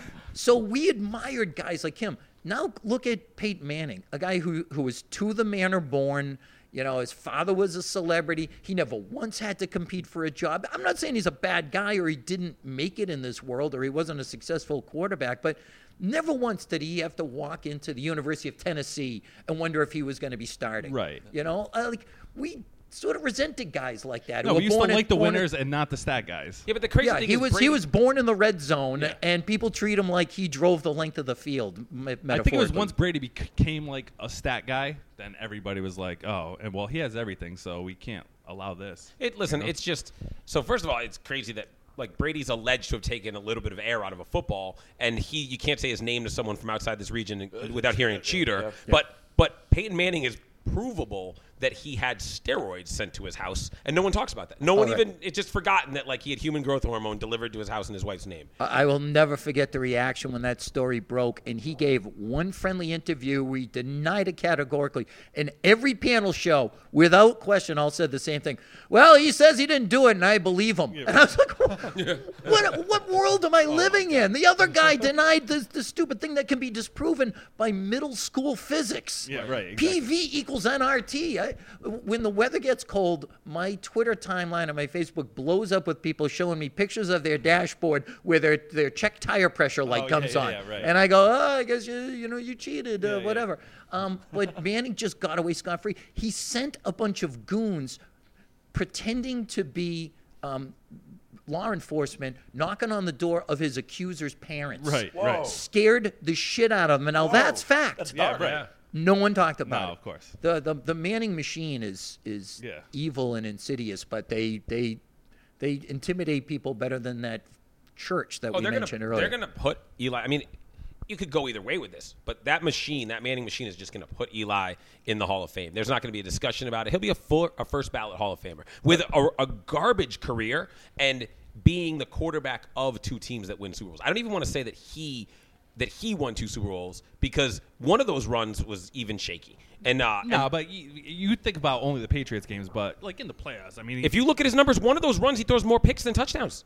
all right, but he went into into Lambeau and win. You know, no, so- he, his team went into Lambeau all right, and they way, won. Either way, I mean, both those Super Bowls, one of them, one of those Super Bowls, they go up against the best offense in the history of football, hold them to two touchdowns, and his team barely outscores them against, if you remember, a relatively mundane defense. That that 07 Patriots defense is not considered great, and his offense is barely able to win when his defense does something that's unheard of. On, by the way, a throw that any coach would say he shouldn't have made. I mean, at the end of the day, if David Tyree doesn't tuck that against the side of his helmet, you're not supposed to throw a football falling down blind on your back heel. I mean, he has to because it's fourth down, but the point is that it's a garbage throw. I'm just saying Eli Manning gets a lot of credit, and Peyton Manning came out last week and was like, I don't enough discussion. He's a Hall of Famer, and all I heard when he said that was like, like it's like as if he gets to make the fucking decision. Oh, no, like he I- just said, and- nope, in the Hall of Fame. and that's the conventional wisdom, and I've been Yeah. I've been writing about this and pushing back against it. Uh, it's ridiculous to even suggest that he wouldn't be a first ballot. Okay, there have been two quarterbacks without winning records, and he's retiring at 117 and 117. Right. two guys in the Hall of Fame without winning records. Joe Namath, who set passing records and led the league like in attempts, uh, uh, completions and yards. But I think also like is the poster times. boy for Yeah. not belonging in. Yeah. to be clear, he's also the poster boy when people say that he shouldn't be in. Oh But yeah, and Sonny Jurgensen's the other one. Also set NFL records for passing yards in a season. Eli's led the league in three categories. They were all interceptions. And the thing, Oh, hold on. I thought he had fumbles in there. Maybe. maybe he might. yeah, So and sorry. the thing about Joe Namath, I think every Hall of Fame should designate one person as the worst person here. So in order to get in, you have to do better than Yeah, yeah, him. Mr. Irrelevant for the Hall of Fame. Yeah, like old time baseball guys. Oh, I remember they always said like Ralph Kiner didn't Oh, belong yeah. in there. Like the Rock and Roll Hall of Fame, Randy Newman is in there. Oh, Really? Randy Newman. Like you have to be better than the guy who had two songs. He Yeah, yeah, right. Short People, which sucks, and I Love L.A. And that's it. Like, all right, so Who's Randy Newman? The movie. I can does the picture him. He did like the movie Toy soundtracks. Story. I was about to say Toy Story. no, That's how I actually knew him. He's done a ton of stuff. I knew him from Toy And Story. the only I remember him because like I never watched those award shows. It was probably like you know four hours into it, and it was like I just clicked on it, and he got up and his acceptance speech for winning a Grammy was uh. Thank you guys. I made a ton of music. You guys all suck, basically, and like got off the stage like thanks for nothing. You know, 'cause it- maybe you should be in the hall just for that. You know, just for No, any, I loved it. just for anyone who goes up like- and blows up the spot at a at a his own spot at a friggin' award show. So you want to put Kanye West in the Music Hall of Fame? Is that what you're saying? You want Kanye West in there? Well, listen, let's say Patrick Mahomes wins another Super Bowl in a couple years. Is he just automatically in? Like if he walks away from the game at the age of 27, we just put him in because he won two. Well, that's Eli thing, won like- two. That's a criteria. If you took Eli's career exactly as it is and replaced two things. New the York. teams that he beat in those Super Bowls. Oh, that's true. Let's say San Diego comes to Gillette in 2007 and Philip Rivers leads them. And then in 11, it would have been, um, oh, uh, Billy Cundiff successfully right. kicks that field Yep. goal, and Or Baltimore Evans drops that goes and he beats them. Right. I don't think he's a Hall of Famer, but it's who he beat. I think Tom Brady is going to get himself and Eli into the Hall of Fame just by his own his own excellence. I agree with that. A couple years ago on EEI, they uh, maybe it was during one of the Super Bowl weeks. They had um, Archie Manning on, and they asked him. It was actually a funny comment from him. They asked him like, "Oh, like." Do you is it does it frustrate you that Brady has more Super Bowls than both your boys combined? And he says, I like to focus on the ones that he should have had. And it's just funny because both of those guys won their Super Bowls that like in close contest with Brady. Um, so he'll probably get. I mean, he definitely is getting Eli Manning in, and even Peyton's career to some degree is made better by the fact that he was able once or twice to overcome Tom Brady. Oh, yeah, Otherwise, he's just a stats guy. Well, that's I mean, why I love. all he is. That's why I love. Like I was, I had money on Kansas City. That's why I was rooting for them. But also, in if Mahomes is what we think he is, like all world. I mean, he's super talented. Say he wins three or four. Well, you know what? Brady went into KC when it was supposed to be Patrick Mahomes' coming out party and came out with the victory. Then won the Super Bowl. So it's like that trans. I hate when people say that you know Brady's had a soft division or whatever. I mean, he's been in the same conference with Roethlisberger, Peyton Manning, uh, Mahomes. Now, I mean, they everybody every playoff run he's had to play against another quarterback that everybody else agrees is a great quarterback. But also, the AFC East over the course of his career has put lots of second and even third teams into the playoffs. So whenever they say Right. that, they're talking about yes, there are garbage years where all three teams suck, no question. But there's also years where I mean, where are we remember forgetting that that the Jets went to back to back AFC Championship games? I mean, at- during Brady, during Sure. a certain and the cool. I mean, the thing about Brady is that he's had multiple careers. I mean, if Brady if Brady stops in year ten.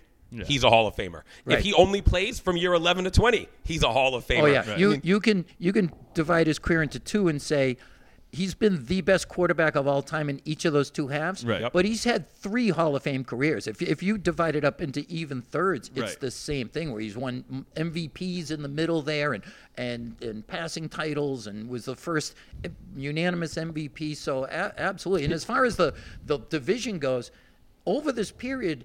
The AFC East has had, I think, the third best winning percentage against other divisions Yeah, right. in, in football. Like it's that that so dog overblown. hunt. You know. Well, Yeah. uh, no, I heard on sports radio last year they were talking about. I think they were. It was the NFC North or something. And they were like, "Oh, even the Lions." I'm like, "The Lions? We're gonna say the Lions are good." the, Bear, the Bears have been garbage for 20 years. They went to one Super Bowl in like 06 or and got you know what I mean? smoked. oh, one of the Yeah, worst got teams to ever make it to a That's Super I mean. Bowl. And, like, Absolutely. yeah. Rex And that's why I mean, that's why I'm, Avi and I always argue about the uh, The loss in Indianapolis. That was the worst The loss loss. that shall not be named. in my opinion, that's the worst loss. Oh, six? Because yeah, because that's a, Maybe make a that's stop, yeah. because that's a coronation afterward. And I mean, and Peyton Manning wouldn't have one. That's the thing that kills me is if they don't blow that, Brady wins another one, and then Peyton's whole career is different. And I mean, he doesn't go get one. And I wish, I just wish Peyton Manning had never gotten one. Here's what I would love to see the Hall of Fame do. you wish Eli had all of them in the Manning family, I- don't you? that would actually make me laugh. I would think that would be so funny because then Peyton Manning wouldn't be calling his brother a Hall of Fame quarterback. He'd be coming out and going, he, "What? He's never won. Uh, he's only gotten Super Bowls. He's garbage."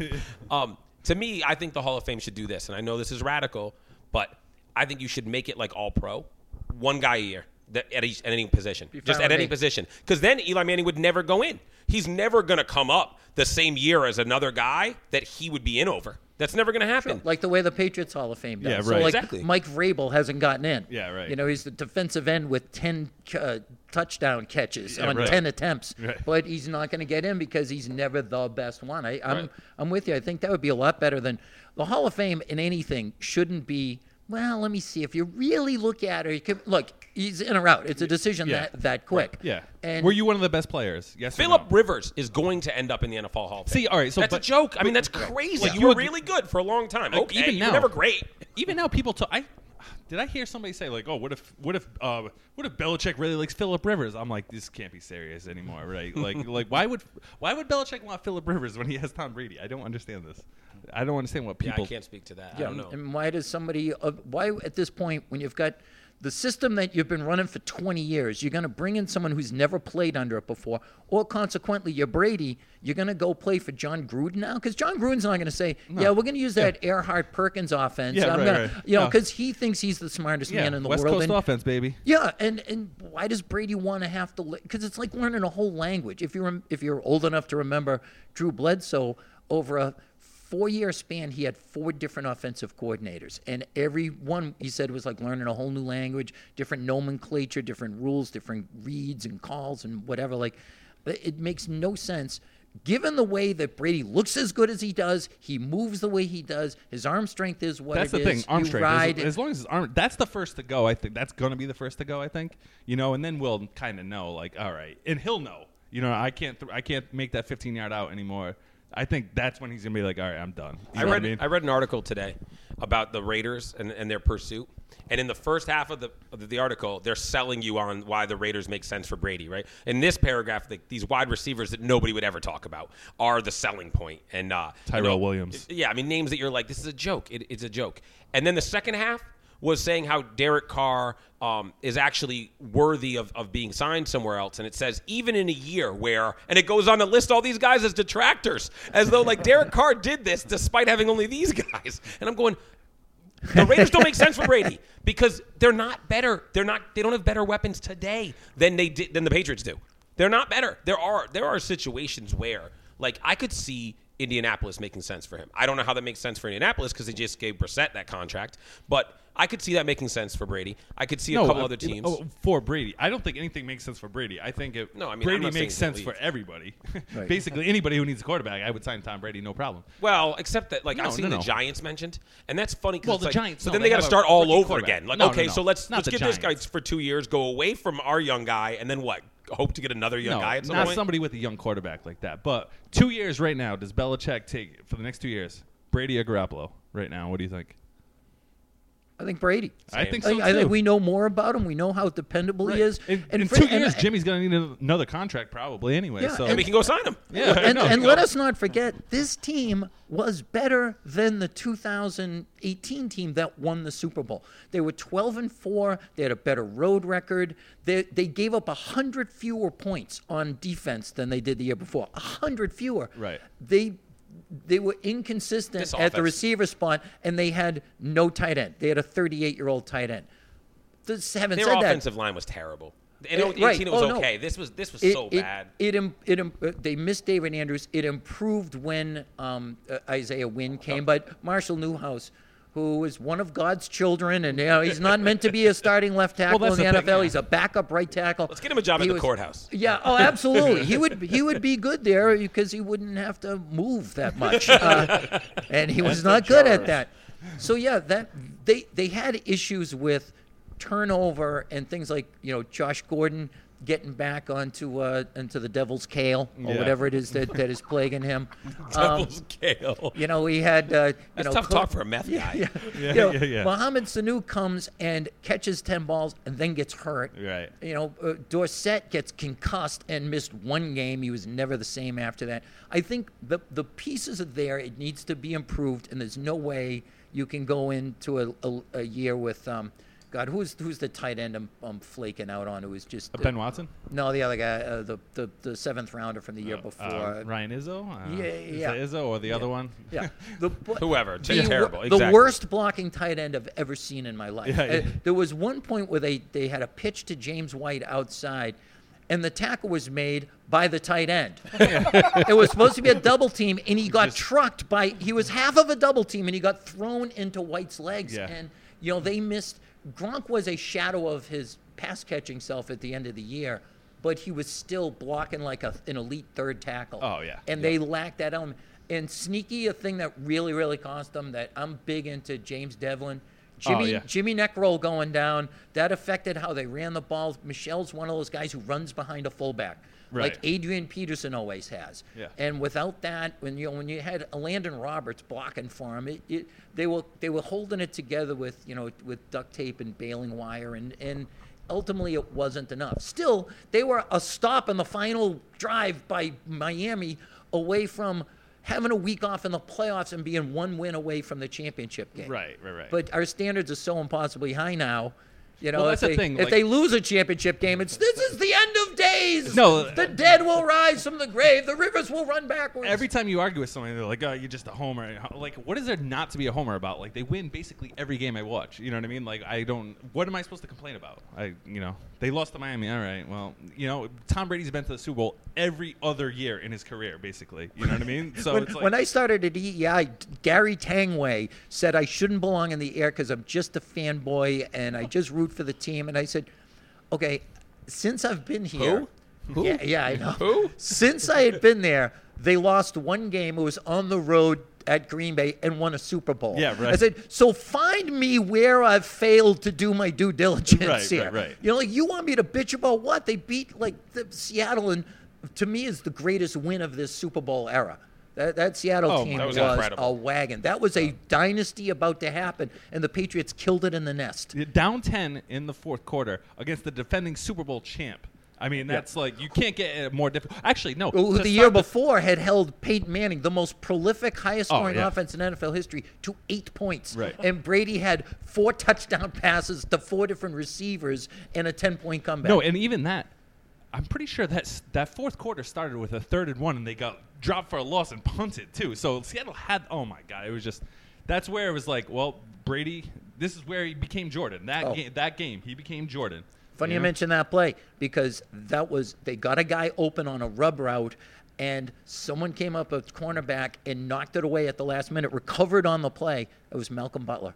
Oh yeah, Yeah, we forget that because of the other, the other, you know, True, the yeah. legendary, the yeah. greatest. play- Deron Harpin uh, Yeah. jumped over uh, the the receiver or whatever. yeah, the play that didn't make the top 25 in NFL history, by the way, according to the NFL. Yeah, I saw that. He That had was an so interception stupid. on the goal line to reboot one dynasty and kill another, and they it, they they didn't have it. They didn't even have the comeback against Atlanta. They had a comeback by the Bills. I uh, hope from I hate the those lists because then some of them some of them were like whole games. Like some of them are like the the top 25 plays and then one will be like a whole game. Yeah, I mean, yeah. from a generation where I'm like I, nobody cares about that. You know, I've always said about that play First of all, I feel bad for Pete Carroll. I mean, I don't like Pete Carroll, but I feel bad for him because he actually that's the right call. They have to they have to run the ball twice out of three times, and they only have one timeout. So you got to throw first. Russell Wilson just does a really shitty job there of making a pre-snap read. At the end of the day, I, I've always said this before. If that's Brady or Peyton Manning, they tap the side of their helmet.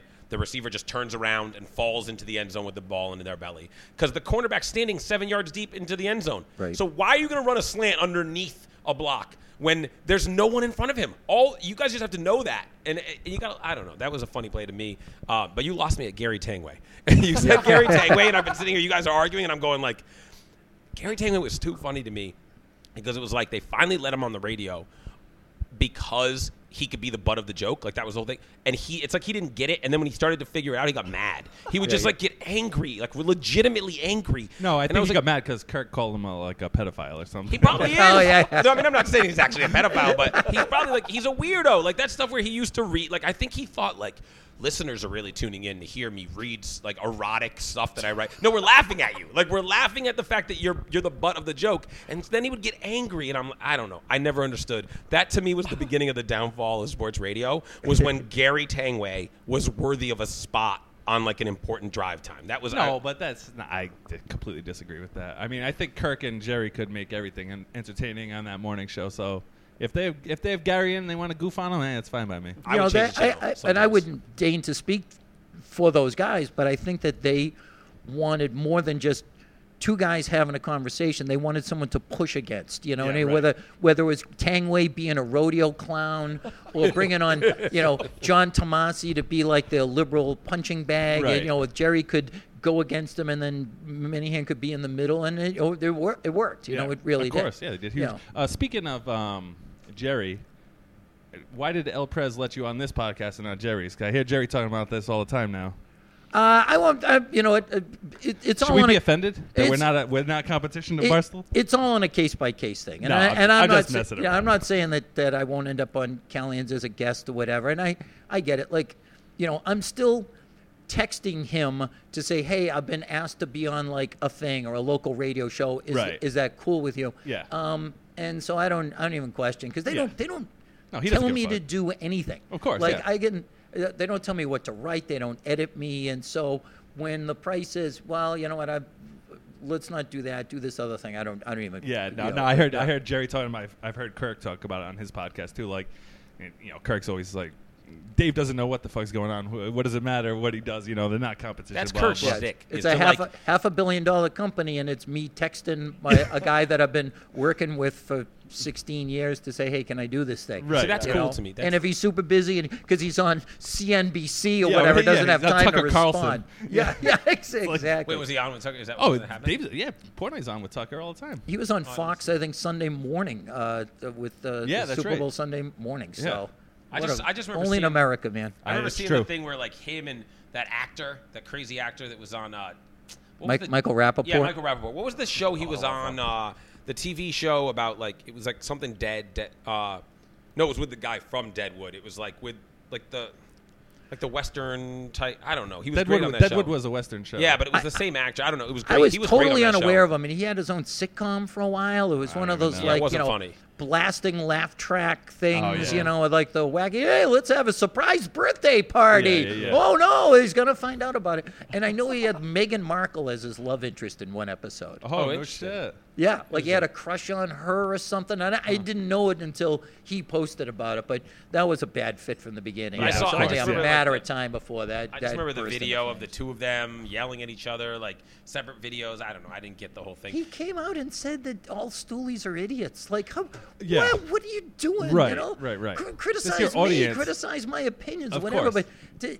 and, and that's the thing, by the way, that goes throughout Boston sports media. I can tell you this, as someone who's been inside there, Mm-hmm. the contempt for the audience is like universal almost. Oh, I, I could see that. too. And I'd, I'd be there sitting there, and uh, we had a window that overlooked the Mass Pike, and people would be like talking about these, like they're idiots or they're racists or they hate everything and they, they don't know what they're talking about. I'm like, I don't know. I look out and I see people just going to and from their jobs. Yeah, right. Yeah. You know, they just they want to be entertained. They like these teams. They don't hate everything the way you do. They're not furious that Belichick is mean at his press conferences. I In love fact, that. we I love it's it. hilarious. It's It's hilarious. fantastic. no, of course. Yeah. I mean, I I especially like it because when I ask them a question, it's usually like, happy birthday, Jay. oh no, and I, I I- I'll ask them a question and it's like, all right, can you wrap this up, Bill? Blah blah blah, yeah, chatty Cathy. Come on, they're serving pizza in the next room. Oh, God, cut the string, you know.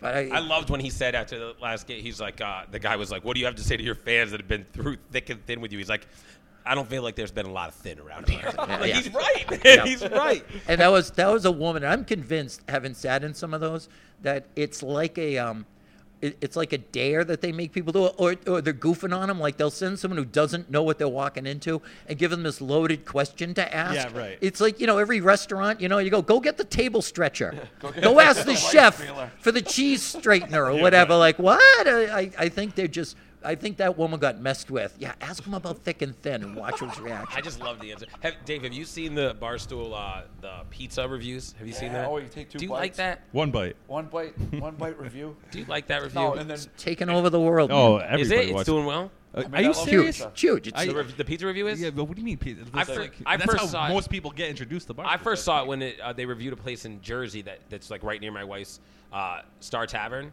and it's I think the place is dope. It's yeah, so awesome. If, if he reviews a place though, it like changes that restaurant, that Really? pizza place. Yeah.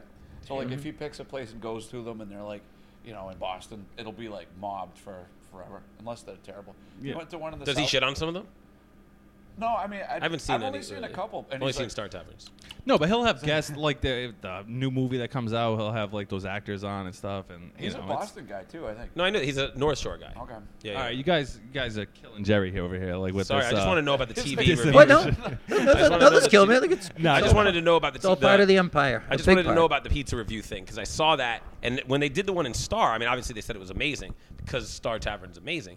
Uh, but then I saw like someone, someplace in in Boston. I think it was like, if I remember, I watched like 30 seconds of the clip. It was like he used to live in that neighborhood or something. So I just didn't. I guess I didn't get in context where the pizza thing, and I didn't realize that's a big segment for them. He did. Well, he did Oh, he- Concertas in Providence. a Do you ever get to do ago. them? Uh, no, I mean he did down in New York. York, yeah, You know what I mean? I, I go down there once in a while. Do you go down there? I was going to ask you about Uh, that. once in a while, but uh, when I go, the last time I was there, I said, you know what? I'm I'm Creed from Dunder Mifflin. I'm the old weirdo, and I don't really know who anyone is, and Yeah, you don't right. know what I do or Right. whatever. So, um, well, I'm You're happy one of to the work. first four. Yeah, Isn't no, that I- kind of? Aren't you a big deal around there? yeah, I, I, I think they, they know who I am, but everyone's got their they're, they're working in an office every day. It's more of a serious environment than you would think. Yeah, Sure. right. Because you know they, they they do a ton of content out of there, but it's people head down doing Yeah, work and There's cubes. yeah, I work from home and I'll go down there just to touch base once in a while. But uh, I think I'm more valuable being here. Like I think I don't I haven't been to any of these Super Bowl parties, Right. and part of that is I, I'm I'm gifted with self awareness. You know, I, I I get I'm like a middle aged guy that doesn't need to be hanging out. You know, wearing my my members only jacket and Yeah, my right. pleated khakis with a phone outside. Hey kids, Dude, what's think about that? that. would make it a, a great segment in and of itself. And I would do anything if I were you to go to the Super Bowl party. Yeah, I mean, uh, look. What if Brady was there? Well, the three years since I've been back, oh, I've been back four years, and there was this one, which is the outlier. The other three, when the Patriots were there, they just said directly, you know, we need you They're driving content. There's Patriots news going all the time. Like, cool, that's fine with me. And I Right. mean, whatever. I didn't want to leave my wife at home in the dead of winter. But if they asked me to for the to help content, I'd do it. But if they're content with me, you know, just keep rolling out of bed and sitting on my laptop with a cup of coffee and whatever. You've got your blue collar jobs, your white collar jobs. I consider mine to be a no pants job. Yeah, yeah. Like I could just porky pig it all Right, day long. right, I- right. I mean, I, for the record, I do in fact wear pants, but it's- Sweatpants. I mean, I, I take it as a as a blessing. I get the coolest job I could ever uh, um, imagine. So I don't sit there and go, yeah, but what I really want to be doing is rubbing elbows with you know uh, uh, Boomer Esiason on Radio Row right, or whatever. Right, right. you know. Well, you could see. I think um, I saw some video. Somebody uh, did a, a bed check of uh, all the barstool rooms. It was like ten or ten thirty. Oh, I saw that. You It's saw that? I think Minihane was the only one in bed. He was the only one. It was like ten o'clock over there. He does all. You know, everybody's out partying and except for Yeah, Kurt. and uh, Big Cat just was passing notes underneath the door. That was re- that was really fun. I just told him to go fuck off or whatever. That, was, that was great. And then I found out that they had hot tubs in their rooms, but I know. but that's one of those things like a hot tub. Like, oh my gosh, what a luxury! And then you're sitting in it for ten minutes and you go, what do I have? I'd rather be at home for?" with my family. Yeah, family. bingo. It's like if you ever been to like a home show. When I first bought a house, went to the home show and I said, "This is just the hot tub show. Like, what?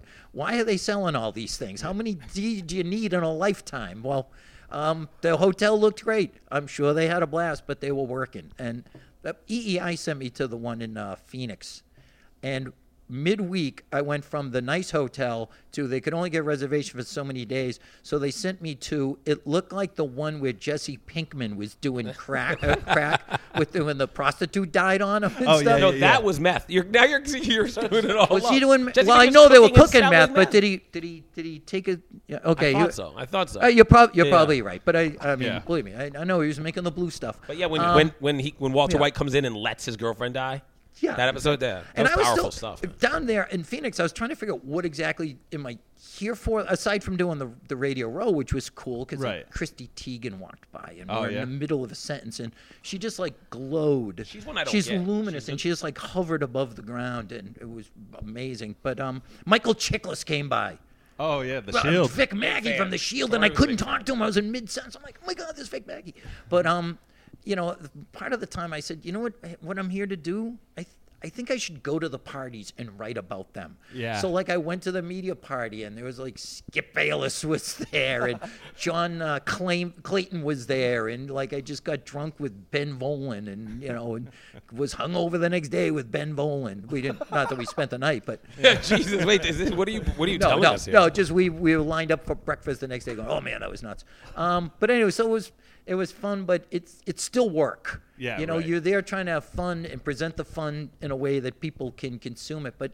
That in of itself is, is work, you know. It's not just Yeah, when you go when you go to together. events like that, it's like you gotta content, content, content, content, content, because it's stuff you're not gonna get sitting at your house in your underwear. Yeah, you know what I mean. Like you got to do something while you're there. So media day you want to ask a question that, that gets some traction or whatever and i'm Right. there by myself and my brother calls and he goes so uh, what kind of golf courses have you played i'm like dude you think i'm sitting Right. think i brought my clubs yeah, right. like i'm sitting on a bus going to some like press conference thing Yeah. although it was fun because we had done a video with gronk um, like a couple of years earlier this figure skating video and i'm in this scrum of people around his podium at the hotel press availability. And they're all these just a-holes with like cameras and you're blocking my way. Move back. What are you doing there like who are you? Whatever. And i go off to the side and gronk in the middle of someone's question goes hey jerry what's going on man? Hey we, we gotta go figure skating again. That was a blast. I'm like yeah absolutely rob. Let's do it. And I just and that was five years ago. Barstool was a fraction of what it is today Yeah, of even, course, even yeah, then. right. so now we're now we're big enough to get banned Yeah, I was gonna say, yeah. If you went down there with Barstool, you can't even go on Radio Row. So what does it matter? You gotta you gotta go in in Cause cognito. trouble. It's friggin' friggin' hilarious. And then like so, Portnoy gets hauled out of the Super Bowl. We're not allowed on ri- on you know media row or any of that Why? crap. A few months later, being critical of Roger Goodell, whose birth was the punishment for the sins of mankind. yeah, basically, yeah. Oh, uh, looking into his eyes, staring into Satan's butthole, and I not enough bad things can happen to him. But a few months later, I'm at the White House. Jerry Thornton, uh huh. Okay, and what organization with Barstool Sports? Okay, well, you're welcome. I'm walking past the Secret Service. Yeah, right. Like the nuclear codes are on the ground, and I'm traipsing around there, and I'm hanging with like Minihane and, and Callahan, and guys inside these ropes are like, Barstool, old balls, Jerry, hey, Yeah, can yeah, we take a picture? I'm like, I gotta leave, guys. I gotta go over here. Yeah, you yeah. know, bigger deal than you are. Uh, but yeah, I'm like, this is the White House. This, that's where JFK and Bobby Kennedy were double teaming Marilyn Monroe, Yeah. and I'm here. Yeah. You know, I you got- made it. Right? That That's was the- that was the that. moment. I, I know. I wish, So I saw you post something on Facebook the other day. I think it was right after Barstool's um, like sale of the like The- whatever the the, percentage, the yeah. investment, yeah, was announced. And I saw you posted something about your wife believing in you. And for me, I mean, obviously, I identify with that very much. So I'm sure Dave does too. And then also. I fo- like I follow you enough on Facebook to see, and I've sent you messages about this before. I've always been interested in the si- getting to see like sort of your family life and the way that. Um, I mean, I remember when your son left for the military, and then when he when when he'd be gone for stretches at a time, and you guys went from being a, a four person family at home to now there's only three at the house, and now are you an empty nester now? uh, yeah, both kids are in college. I thought so. Yeah. Yeah, and that's a cool side. Like to me, I look at you and I go, like, here's this guy who's just a huge sports fan like the rest of us, and you've managed to make yourself part of the story. And then getting to see that, like, you'd still rather be at home with this with this family and this wife that supported you than be at the Super Bowl. I want to get to that point. Right now, I'm still at like I'd rather be at the Super Bowl, but uh, I don't know. Maybe I'd have to get there first before I wanted to turn it down. I guess you know I, I I managed to you know touch that Blarney Stone, and it was great. Hey, I've seen it. I've been to a Super Bowl. Here's a picture of me or whatever. But um, yeah, ultimately, I've I've got it nice at home. I'm and it, it doesn't mean every guy that wants to go travel hates his home life. I don't, I'm not saying that, but it's just. You know, I've got, and, she's been saying, "Oh, you really ought to go to the Super Bowl." I'm like, "You really want me out of the house that Maybe bad?" she wants I you mean, to I- take her. Maybe she wants you to take her. yeah, I, I don't know that we need to be hanging out there, but she was um, no, she was great because there were times where um, I had chances to make easy money and she discouraged that and said, "No, I, I, I'll keep keep with the writing, keep with the comedy. That that might turn into something. That's that's rare." I, I had a chance through the court system to do. Uh, paid details what other states they call like a flag guy you know around here it's you pay a ton of money to someone who's in law enforcement to stand there for four hours making like just milling cash Right. for doing nothing and i said i can get on that through some connections and she said i don't want my husband standing next to a ditch watching other people work. Like you you should entertain people. I go what if that never turns into something? She goes then at least you'll be doing what you should be doing. Um, and uh, all she likes seeing you happy.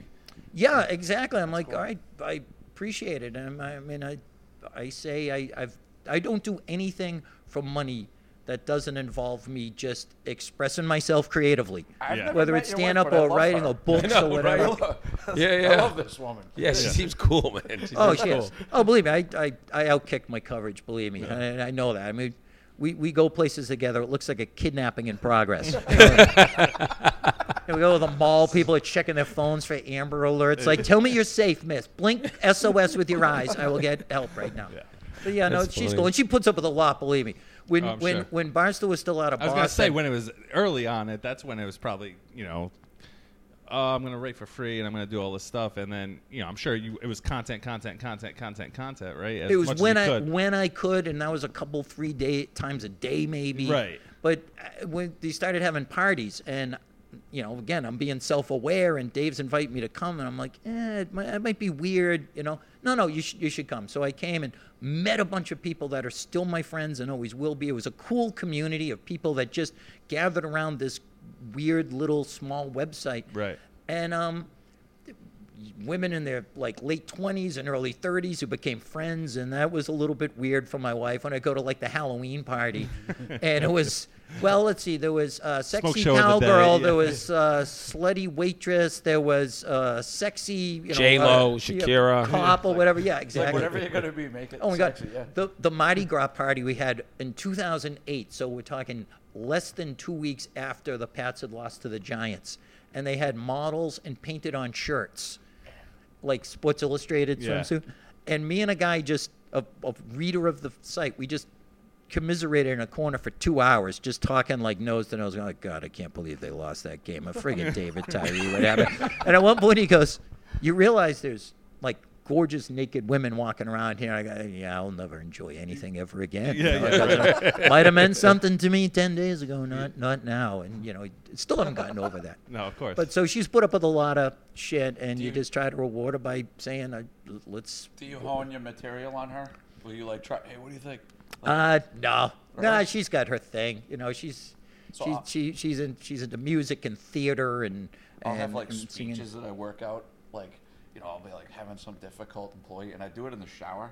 And I'll, I'll usually do it when there's no one around. So I'm like, "That's what." And then she'll like walk in, like, "Who are you talking to?" And, like, I'm like, standing there naked, sopping Is, wet. is she a good judge of your material? Because I, I when I use try my stuff on my wife, I realize what a moron I sound. I don't get like, it. You know what I mean? Oh yeah, she like. I mean, she catches me watching like Step Brothers for the twentieth time. She's like, "Really?" You know? Hilarious Yeah, movie, Yeah, though. yeah, it's awesome. Yeah. Oh, brother, we're out there. That's the one. She's like, "Not again." That's a go-to.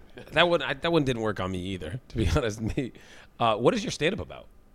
Uh, it- when I, I got out of it for a little bit when we had kids, and when I got back into it, I said, you know what, I I'm gonna rewrite it all, and I'm gonna do it like on who I am. If a guy, kind of a nerdy looking guy in his 40s with a domineering mother-in-law and kids that are smarter than him and a wife that's better than him if that if i can't make that funny then i'm not cut out for this. So it just sort of became semi-biographical but there's you know there's sports in there and there's just you know it, it's it's all monologue. Like i'm not doing impressions. I used i did a lot of that in the early days and it was you know sitcom impressions and commercials, jokes, or whatever, because that was my worldview. And it's when I started having life experiences. When I went to buy an engagement ring, I turned that into a two minute bit, and it always went over, and then it just kept expanding. So 30 minutes will all be about my life and Tom Brady and Belichick, and probably some of the shit I've said here right now. I was gonna say you're working on it, material yeah. today, aren't you? This is- yeah, exactly. I could see where you'd be very funny. Yeah, I, well, good. thank you. I, I worked on something actually when they had the female official in the uh, in the, the Patriots game last year in the playoffs, and this one is like controversial. You talk about how the world has changed. Yeah. I've done this thing. I said, I, I think they thought people wouldn't support that, or fans are too traditional. Like, no, I'm cool. I think she. I'm all about a woman official.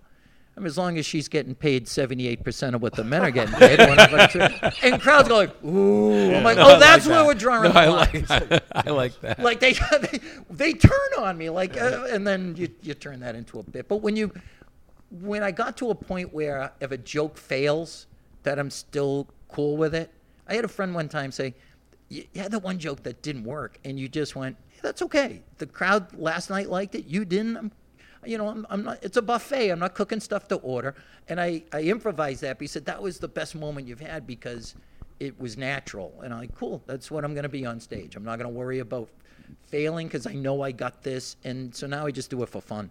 If I have a weekend where I'm not doing a show, great. If I have one, like February 22nd at Victory Point in, uh, in Marina Bay, it's, it's a blast. It's a great room, and I have fun. And I only do it because I enjoy it. I only work with people I like to work with, and it's it's the best of all possible worlds. What, what are your uh, influ- who are your influences comic comically? Bill Cosby.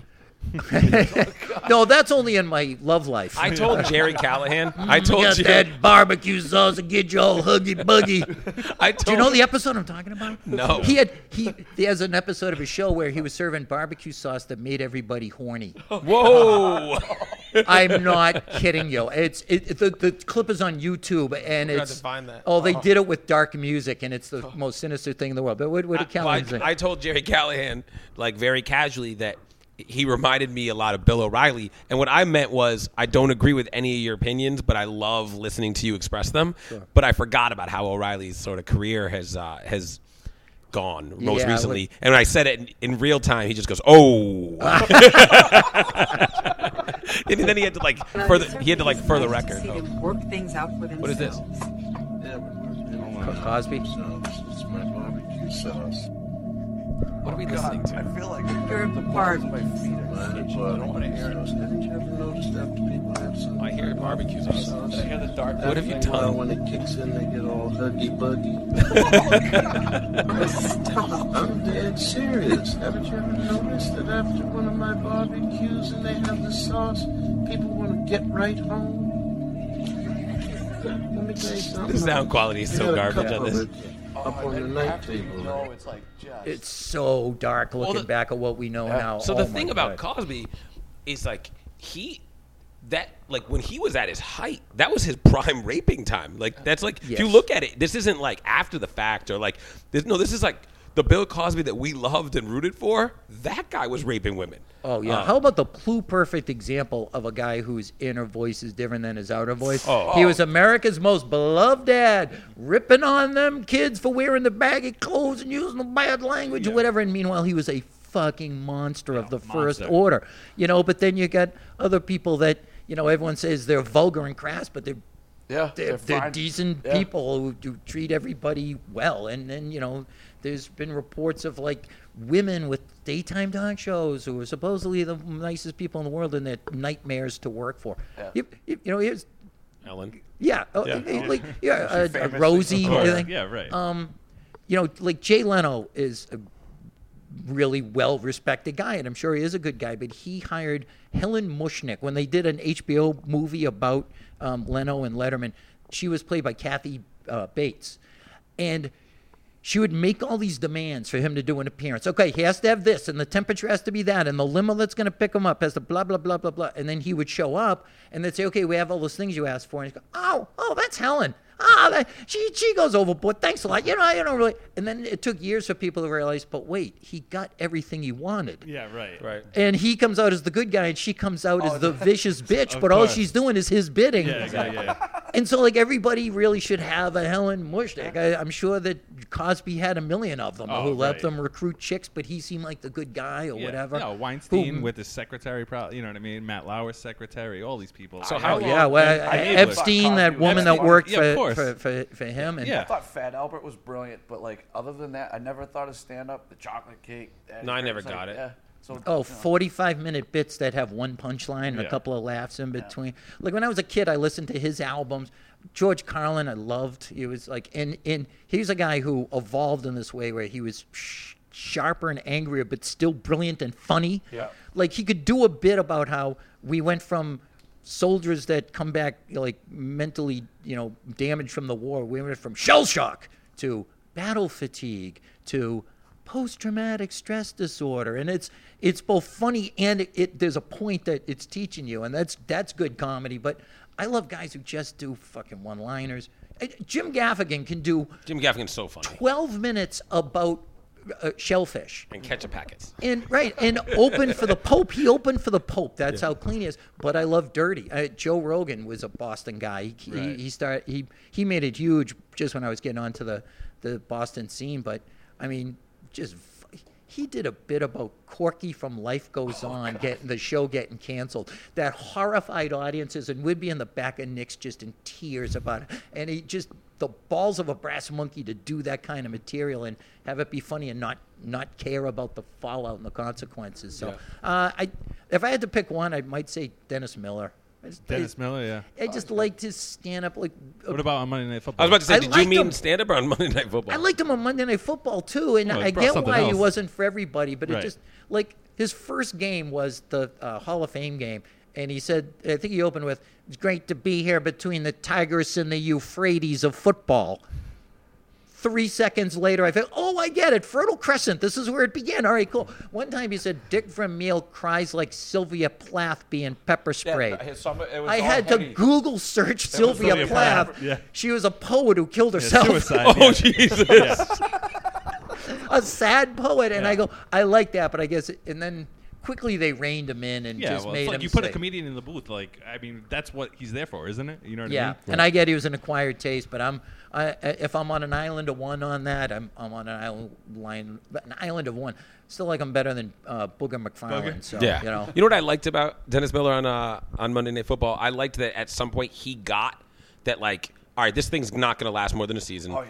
These people, there's just people that think that like this like this like real highbrow stuff I do is annoying. I'm gonna do it. Like I'm gonna do it. Like there were times where like the joke became Right. that he was doing it. That's when I thought he was funny. Like then I was like, all right, this is funny that you get that these obscure ass references aren't for who your audience is. And now the joke is on the idiots that thought this would work. Like you're like, Yeah. they're paying me. Like I'm gonna keep making these ridiculous statements, and I'm gonna get that like. This is awkward as hell for all of us, and that my that my co-hosts are ripping me in the media. Like I don't care. I'm Yeah. here and I'm getting paid. and you could tell he was getting notes from the producer saying, "Okay, you got to say you got to stop the run, and uh, you got to be able to run the ball, especially in the bad. Best way to stop Tom Brady is to keep him on the sidelines." And he's just sitting there going, "Nope, I'm gonna work in like you know."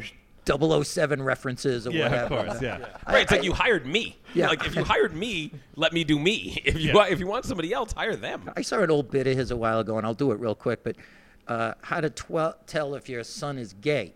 You show him the Francois Truffaut film "Boy on a Dolphin," and the scene where Sophia Loren climbs out of the water and she's soaking wet. If your son sees that and he wants to fuck the boat captain, he's gay.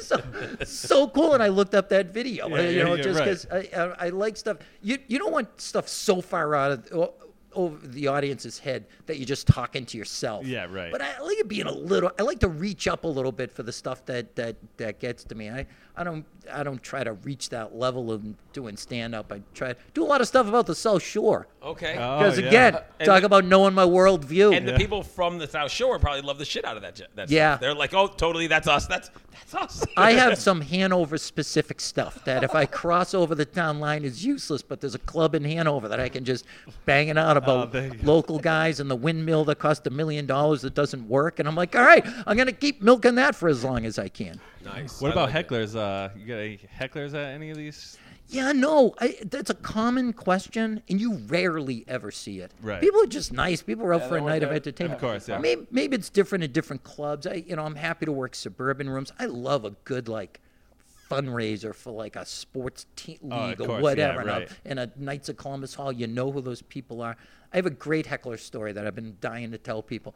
For a while there, Michael Douglas's brother, so Kirk Douglas's kid, Eric Douglas, I think he ended up dying of overdose or whatever, but he was trying to stand up. And I worked like Nick's Comedy Stop with him a couple times. And I remember the host one time going, I know I said I'd bring you up next, but I, I got to bring up fucking Eric Douglas. So uh, grab, gra- I'll, I'll bring you up after him, but get a fire extinguisher because he's gonna set fire to this place. He's so bad, and he's like reading his notes and stuff and How whatever. It's just a time do I have? disaster. So, so he's. Uh, uh, the story goes that he was getting heckled by somebody, and he pulled the worst thing you can say in my world, which is "Don't you know who I am?" He- Oh God. he said, "Hey, hey, you don't talk to me like that. You know, I'm I'm Kirk Douglas's son." So the guy stood up and said, "I'm Kirk Douglas's son." Someone else stood up, "I'm Kirk Douglas's son." Someone else, "I'm Kirk." Doug-" So it became this mass spontaneous heckle, and my favorite story of all time. I saw. I was at Nick's Comedy Stop one time and saw a guy come out, and apparently it was his first time doing stand up, and he felt the need to lead off with that. He's like, "This is my first time doing stand up," and then his first joke. Like there was nothing that could be funny about it at all, but everyone was being nice, so no one made fun of him at all, and it bombed. And then he goes, he commented on that no one was laughing, and then he like started to sort of like, I think his backup plan was like if people were being a little bit negative, he was then going to be combative, but no one was saying a word, so he started being combative, but there was no one there. We we all watched for five or six minutes as this person was somewhere between humiliating and combative, and no one said a damn word, and it got to the point where the joke was that no one's going to react. So at that point, like the guy would make jokes and the whole room just stayed quiet, and it was hilarious. As soon as he left, the whole place erupted. it was amazing. So he just did it to himself. He was Oh, like, a, he- like a monk setting himself on fire. Oh, so it was like he went up there and thought, if the first joke's not funny, someone's critical, combat them. And no one was, and they gave him no reaction. And then he just started being like, "You guys don't even think I'm funny." Like, "Oh yeah, you don't think I'm?" And it was like no one's reacting at all to you. It was amazing. Oh, that's so I hope much he tried fun. it again. I It's hope so much fun to watch somebody really go down hard. Oh, to it was really, amazing. It was incredible. really fall hard. if they're man. if they're a professional, if they're amateurs, I always give them credit for it. you know at least you tried, buddy. Actually, But- Corey's brother is a stand-up comic, um, and I've seen him Kind a of. couple times. Well, yeah, now he's like he's he's got a kid and, and he's, got a married, and he doesn't he doesn't do it as much as he should. But I, I saw him a couple times. He was hilarious. He was yeah. funny. Oh, he's pretty funny. You can find him on YouTube. Timmy Yeah. O'Leary. He, he used to do a lot of stuff about Okay. his kid and stuff like that. It's Yeah. you know it, it it's tough to get through that. You got to work a lot of really crappy rooms in Chinese restaurants. That's where I saw. stuff. I saw him at a Chinese, Chinese restaurant. I restaurant, drank yeah, four that's mai tais and lost my glasses. It was rough. True I, story. I, I did a mini tour of like ski areas in Vermont. We're in this crowded ski bar, and there was a little stage that was coming out of the balcony and stuff, and there were people sitting up there and people down there. It was like Mr. Spock's 5D chess set, and it was just a hell room, and no one was listening. And you know, you get through that, and then you get to a point where you just go, okay, you know what? I survived that. I can I can handle other things, but it's hard. I mean, you you we all see that guy who's still new, and if it doesn't if one falls flat, it just it's a snake eating its tail. Yeah, just one thing leads to another, and those times are so special. So fun. Doing stand up is kind of when it when it comes to how much how you can't not take it personal is like owning is like being a chef and owning the restaurant. People tell you like, well, don't take it personal. It's like, well, no, it's very personal. Like they Yeah. actually hate what I do. It's the same thing. It's like no one can be like, well, they just didn't think you were funny. Don't take it personal. No, this is me. Like, this is- Oh yeah, I Uh, I, I on mean, you put your heart and soul into a restaurant from what's on the plate to what the environment is to how the service is or whatever. And j- have you seen the Jon Favreau movie Chef? Yeah. Yeah, I have It- not. it's You brilliant. It's about a food No. truck. Yeah, it's It's cool. about yeah. a food truck. Well, he starts off. He's he's a restaurant, uh, uh, you know, a, a chef in a five star restaurant, and he gets a bad review, and the critic is there, and he lays him out verbally. Loses his career goes up in flames. He gets uh, a food truck, and he starts kind of reconnecting with what made him want to get into food in the first place. And he made it as like a metaphor for him making Marvel movies. And I'm the biggest superhero movie nerd in the world. Right. And the job he did on the Iron Man films is just epic. And Mandalorian is fantastic. But he was working for this giant conglomerate, and he just went back to making this little indie movie, and it's all relates. But it's a great movie. The music in it's awesome. Music's great. Yeah, it's like the uh, Wu Tang Clan. Lots of samples, like the original jazz tracks for that. oh, really? Yeah, and then so like I watched that and I was in pain watching it because I was like, you know, it's like the conflict between Dustin Hoffman's character, he's the owner, and um, you know, he's like, and did you you saw the movie? Yeah, I've seen All it, yeah. So like the Dustin Hoffman's character and then Jon Favreau. So Jon Favreau's the creative chef, and then gets like shredded up and his feelings are hurt. And then Dustin Hoffman's like, the Stones, they wouldn't pay police satisfaction. They'd want their money back. And I'm like, you know, so you make rosemary chicken, ten thousand of them, you know, and it's like. You kind of lo- you kind of lose your soul a little bit, but then that's what keeps the lights on. you Yeah, know? right, right, And then there's, you know, people forget that the point of the restaurant, like, it's cool to be creative and do fun stuff, and that's maybe what drives us. It's what drives all of us. But at the same time, there's also like, it is a business, right? So it's the same thing, right? If, if people show up to Sweet Basil and there's no rosemary chicken, you're then you're failing at the thing that you, that you're supposed to do. No different than like if tomorrow you decide like to Howard Stern it, and you're just like, fuck this guy, I'm, I'm over Jerry Thornton, and I'm to start writing like this other guy. Well, all these people that followed you that that they contributed they to, to what you are, and they were the ones you need them reading you in order for you to be successful. You've you've disappointed them, and that was the part I, I also was with. That was that like Favreau. It's like you've got this restaurant. See, he lost me on the whole. He just walks into the kitchen. I thought it was a Oh, good I movie, I know. but he just walks in and goes, "I need all the Cambros." And I'm like, that's like a brand. Like you just named like that would be like someone walking in and going, "All containers, I need them now." I'm like, I just didn't get it. Have you seen the It would never Burnt? occur to me that an actual chef would find the factual inaccuracies or whatever. Well, it was just they, like- trying to. It was like if he had just said something like they. Because have you seen by any chance the derivative show that he has now on Netflix called The Chef Show? yes. Okay, Yeah, and it's pretty good because I think Roy Choi is pretty good. But Favreau is insufferable on it because he apparently, as part of the show, paid Roy Choi a bunch of money to teach him like just enough to get by on the show, and then he kept taking cooking lessons, and it's lost on him that like you're not a guy like going down the journey to doing what like what we've all done at some point. You're a guy who some other guy is being paid money to like sort of make you feel like good about yourself. So he brings other people on the show, like Seth Rogen was on the show, and Seth Rogen was funny and cool, and Favreau's being like, "Yeah, he showed me how to do this thing," and he's being all foofy about it, and I'm like, "Brody, you would melt the second you got on a line." Like, and he's talking like he cooks for a living. It's annoying. Oh, it's so funny when an expert sees a movie in his discipline or whatever.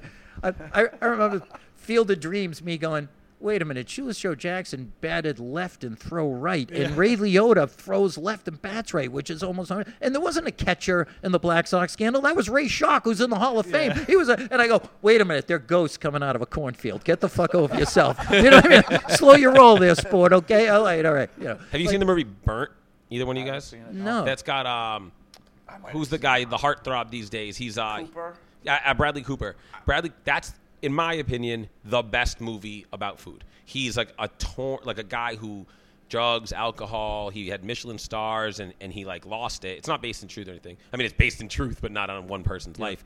And then he like resurfaces at just with the goal of going and getting another Michelin star. And it's actually like to me the f- most factually based movie and an amazing human story. Like it's not even about this thing; it's about this thing, and it, it's a good movie. Oh, so that's cool. Because uh, the fact that even a movie like that gets made now, instead of just going, ah, we're gonna need another Transformers here. I mean, Yeah, like, right. like you, you watch the rehash slop that they were showing during the commercials. Like, oh, the Minions, great. Yeah, I thought maybe they'd explored everything they could do with the Minions. Right, Maybe the there's so Minions story had been told already in ways that, but no, they're still coming up with new ways. But a guy making a movie about a chef and his passion for food or whatever, that's that seems impossible by today's standards. Now they're making Disney movies with real people. You guys ever see The Big Night? Way back. It Oh, was no, I know what it is, but I haven't Tony seen Shalhoub. Tony uh, Shalhoub. yeah. And uh, This- Marc Anthony, the the uh, pop star, plays the dishwasher. Doesn't have one single line. He's That like, that was J- he was married to J Lo at one point. at the time. To bring it, no, and I don't know at the time. At some point, he was married to her. Oh yeah, and she's still going. Just trying to bring that back. Hey, she's fifty, and with A Rod. yeah, that's right. Damn, that's that's what 50 looks like. We were looking up the ages, the people I was with. Shakira turned 43 during that halftime show. She turned 43. Well, oh, she like, started it at forty-two. Yeah, pretty much. No, I don't know what, what, what time of day she was, but, but the fact that they still look like that, like there's there's the standards, ladies. And if there was work done, then they have artists as surgeons. You know what I mean? Because I'm not a fan of the of the, the work done. Of course, yeah. The, the fake lips and the Right, high yep. cheeks Right. and the, the real housewives or whatever. I, I got to take a trip to Europe last year for the first time ever in Italy, and I'm watching these women that just age gracefully. And, Yeah. And, and nice. there's also that one little subset where they sit in windows and they look like Barbara Bush, and they just and they just look out windows and they just wave to people. Yeah, There's right. that one little Yeah, the little subset. village, The rest of them are all just like gorgeous in their 50s and Right. 60s, and like Americans take take a lesson out of them. Don't Yep. don't get those stupid hot dog lips done. Just look like a beautiful 55 year old. Yeah, no. The richer you, whatever. I think it's the richer you are, the more work you got to get done, but the worse you look. Honestly, Yeah. like if you just didn't do the, the lips are the worst. I think. So like the the country that gets the most number of nose jobs, I think, is Iran, and it's Oh, like really? I might I might have gotten the wrong country, but because like that's the only part of their their face is like there's a set that you can see. It is a, like a status symbol to get your nose done. Not to say anybody can, but if you have it, you just look poor. So Oh, like- that's how you do it. Huh? it's like, you know, That's So there's just like one conforming all-purpose, Nose- one th- size fits all nose. some crazy happy yeah plastic surgery. Do you know what the number one plastic surgery in uh, Brazil is? ass? Breast reduction. Oh, come on, True yeah? story. No kidding. Yeah, breast reduction. That's the problem they're dealing with in Brazil. Well, there was like a whole. Wasn't there like a big. whole website? It was like uh, back in the day. Fuck yeah, Brazilian girls. I think it was like never heard of that. It was like I've never heard of it that. was, it was some porn site. There's a Was it a band- porn site? I don't know, or something what's- like that. There's a band That's not what called this the show's about. Brazilian Maybe a Girls, Twitter and they're account? really good, and they're not Brazilian and they're not girls, but they, they named their band. They're like kind of well known, but they, they named their band after the first names that weren't porn related. So it's Brazilian and girls were like you know the top twelve words that get Googled.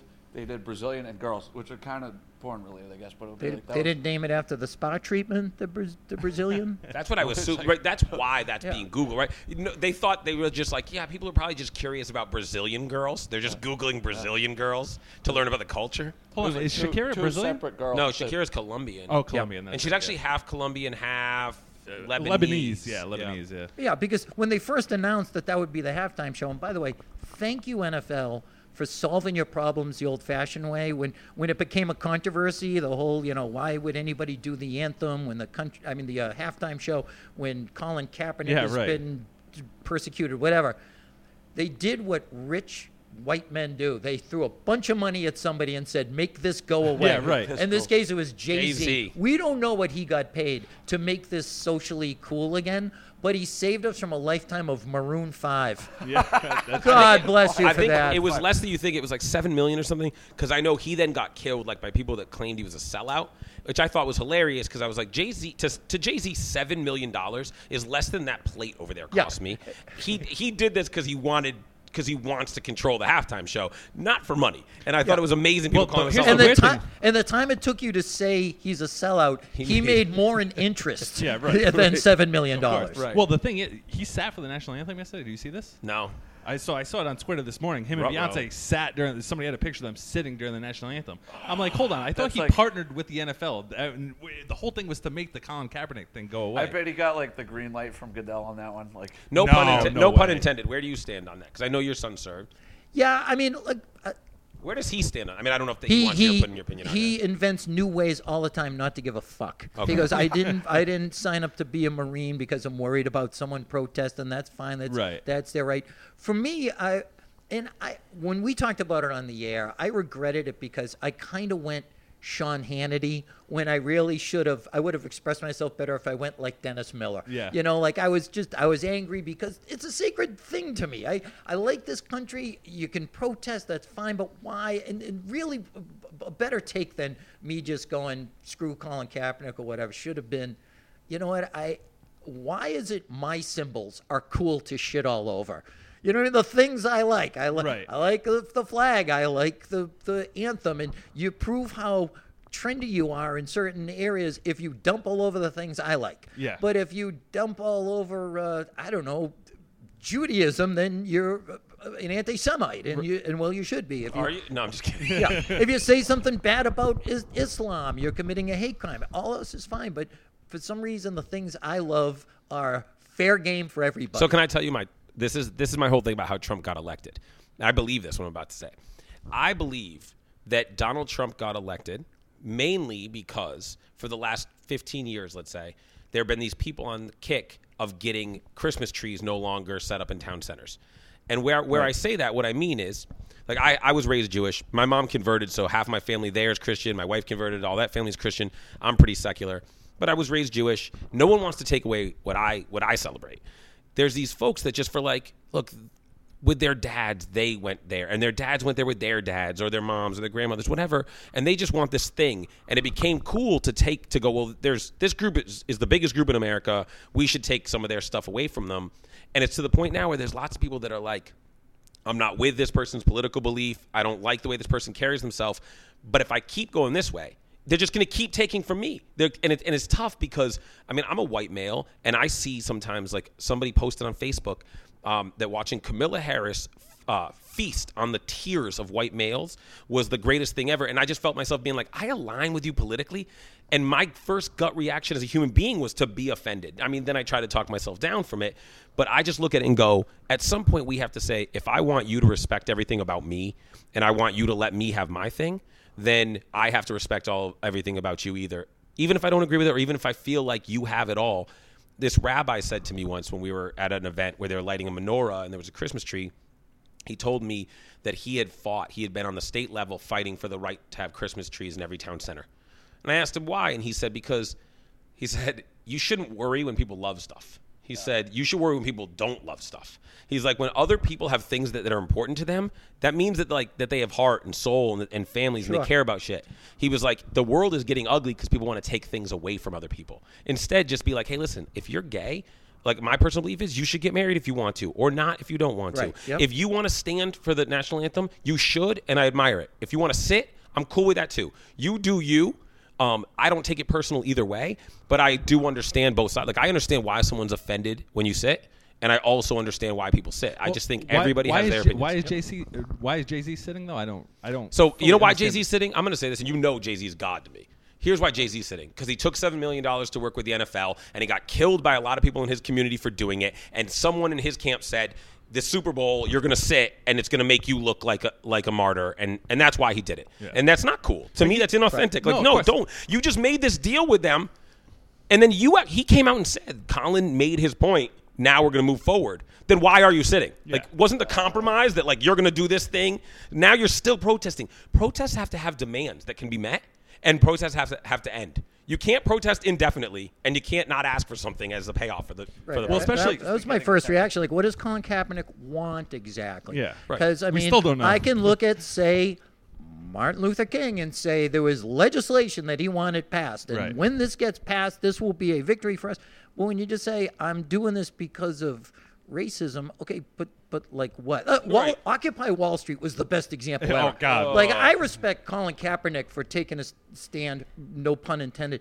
Um, it, you know, more than them because that was just a bunch of like do nothings who sat around and said we're against the corporations and Wall Money. Street. Okay, so you have uh, an iPhone in your pocket? Okay, yeah. And uh, how do you pay for things? PayPal. Okay, and so that's backed by a credit card, right? And like you know, you know, we're getting school tuitions. Well, you know what? Then you shouldn't have gone to college. You should have gotten to trade, and you Right. would be zero debt right now. And so those were idiots who you could stop them dead in their tracks by saying, "So what is it you guys want?" Exactly. Well, people kill. End of conversation. People kill like capital. like, Now it's cute and cool to like kill businesses and kill capitalism and blah blah. And I'll say to people that say that, I'm like, so you should be anti-Amazon. I mean, that's a company that just absolutely treads on. And you know what? I've had multiple people look at me and be like, "Yeah, but let's not get ridiculous. Like, you can't just not use Amazon." And I'm like, "What are you talking about?" They said, "Well, what am I going to do?" I, I go, "Go to the store." Like, like literally, Amazon's selling nothing that you can't get somewhere else. They'd be the easiest one to boycott if you're the boycotting type. But the reality is, everybody wants their opinion heard, and they're not willing to give up the stuff in their life. They want everyone else to give something up. And by the way, even more on Dr. King, he even would just like each protest had a payoff for that protest. Yep. So it was like, today we're going to march and we just want this small thing from you. We're going to win this one little thing at a time. Kaepernick could have made a huge impact by giving the NFL small things that they could give in exchange for hey you don't want us doing this anymore then donate money to this this particular person's family who was wrongfully incarcerated and died in jail okay something something that's doable That's a weird question I just thought of is that it doesn't seem like they're less um, like cop killings than there were two years ago. Because I I think don't that there are. that. I don't know. Because I- like everybody I has, it just all of a sudden it became a thing. Smartphones, everyone had a smartphone. There were like you know the guy getting choked out selling cigarettes Yeah. Oh, so you're saying killings by police? by officers. by police. Uh, you know, and I'm not, it's like just in general, it's like there. It seemed like there was a an awareness that just kind of exploded everywhere, and everyone took a side, and everyone was pissed off. And I do know it's like cops, like are still you know getting in the way of bad guys doing that. Do you doing have bad friends? things. Do you have friends with police officers? yeah, Oh, yeah. Do you? Yes. Okay, I do. I do too, and I'll tell you what, what there is a little bit more of that's that's somewhat disturbing. Um, there's it's harder to be a police officer, Absolutely. and so the, the reality is that there more, are more cops killing themselves now than like, Yep. ever. And and there's less police officers signing up for the job, so they're all over a lot of places they're understaffed. And the biggest issue is now you have situations where a police officer knows what the right thing to do is, but has to wonder about the optics. Yeah. And I always say, and that's that's why. And again, I mean, I love hip hop music, love Jay Z, but I always say, it's music being it's anywhere where someone says fuck police or kill police. You've created a huge problem because the last thing I want a police officer thinking when he pull, when he pulls me over is that this is a dangerous situation. They're human beings too. So like the reality is, are there less police officers shooting people? Maybe, but sometimes there there might also be. I mean, remember in your neighborhood, um, Chesnut, Sar- uh, Sergeant Chestnut, right? Sergeant Chestnut, yep. that guy, uh, that police officer, he knew. I mean, this person was a dangerous person. The reality was he didn't shoot him because you wonder if at some point in his head he's thinking, if this goes sideways, um, until this guy kills me, no one's going to say it was worth doing this. And instead, we end up with a law enforcement officer killed. and and a woman, And a uh, woman. an elderly widow who was sitting in her porch by herself on a Sunday morning at 7:30. He was he was 30 minutes away from uh, ending his shift in a quiet section of town that I grew up a five-minute walk from.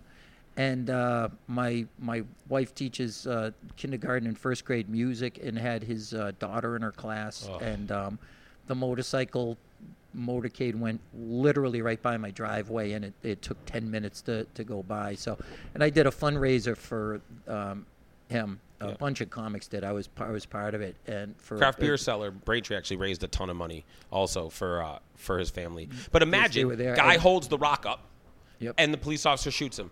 What's that story read like? Right. Imagine that. Police but instead he brutality in kills him. Yep. Instead the guy kills him. So I just think we both both sides we have to be rational. We have to say, listen, police officers have to be held accountable by other police officers. People have to be willing to say that that guy's not doing okay. But also we all have to be like, hey, I require that police uniform to, to be scary enough to protect me. Yeah. The moment you think opening fire on someone wearing a badge is okay, my, we're lawless. Yeah. I mean, at that Yeah. point, we're we're Well, a big problem with. Uh, I don't know how we got down this road, but Well, that's- no, because I was gonna. My, my whole point with that was like, did it actually accomplish anything? Like the fact that we're even talking about it now. Like, I think you just see it less like unless it's a, a racial angle. I don't think you're going to see it on the, the news as much. You know what I mean? Yeah. Like the Oh, listen, there's no news story when a police officer of one race kills a police officer of the same race. Yeah. By the way, that, that goes for everybody. There was a police there was a kid from Easton, Massachusetts killed bi- a little bit before the Trayvon Martin thing and before this was big news all the time. And the reason it wasn't a big news story was th- the kid was black, but so was the officer. So Yeah. that doesn't no one's ex- it doesn't fit someone's agenda. Yeah, Right? Right. They Yeah. all have agendas, but the weird thing to me about the, seeing the Jay Z thing was just that, like, he is the American dream. You know, like literally rags to riches. Love You know what I mean? Like, uh, I mean, He was selling crack. maybe, yeah, yeah, he was, He was- that's he was yeah. selling yeah, crack, literally selling crack. You know, and now he's worth, you know, Is that how the American dream No, he's, starts? a, he's a billionaire that the biggest corporation that owns a day of the week comes to him and says, "We've we've got this problem. uh, Yeah. Solve it for us." Right. And and he did. I, I think the best thing we can do is take those people on either extreme and just ignore them. Like take the battery out of the megaphone because they yell louder than the people in the vast majority. And I mean, on one end, it's the people who say, "I'm against police brutality, so we're not serving you coffee." Yeah, pig, which has happened. I've written about this. Where okay, so That's you you you won't serve a, a police officer in uniform coffee when someone comes in to rob your place. Yeah. Who are you going to call? Right. Ghostbusters, you know, and like you're going to call, uh, you I don't know, some politician to come solve your problem Right. for you. So and up. then the other end, it's I don't know, the people who say. There's a war on Christmas. I, I'm not going to say Happy Holidays, Yeah, store right. clerk. You're you're offending me. What about my thing? And like, there's lunacy there. You know, when you're talking about the town display thing, you see these things all the time where the Church of like Satan or the flying spaghetti monster people, they want their display next to the uh, war memorial at Christmas or whatever. And to my thing is, okay, great, I see what you're doing. It's a semantic argument for you, and you're saying your religion is no less uh, legitimate than their religion. Okay, and when you win that court battle, which you will, then what happens next? Right. Are you going to build a hospital in the name of Satan? Are you going to go? Are you going to? Is the flying spaghetti monster going to encourage you to go to some impoverished third world country and dig wells? Right. Because that's what the people from the legitimate religions are doing.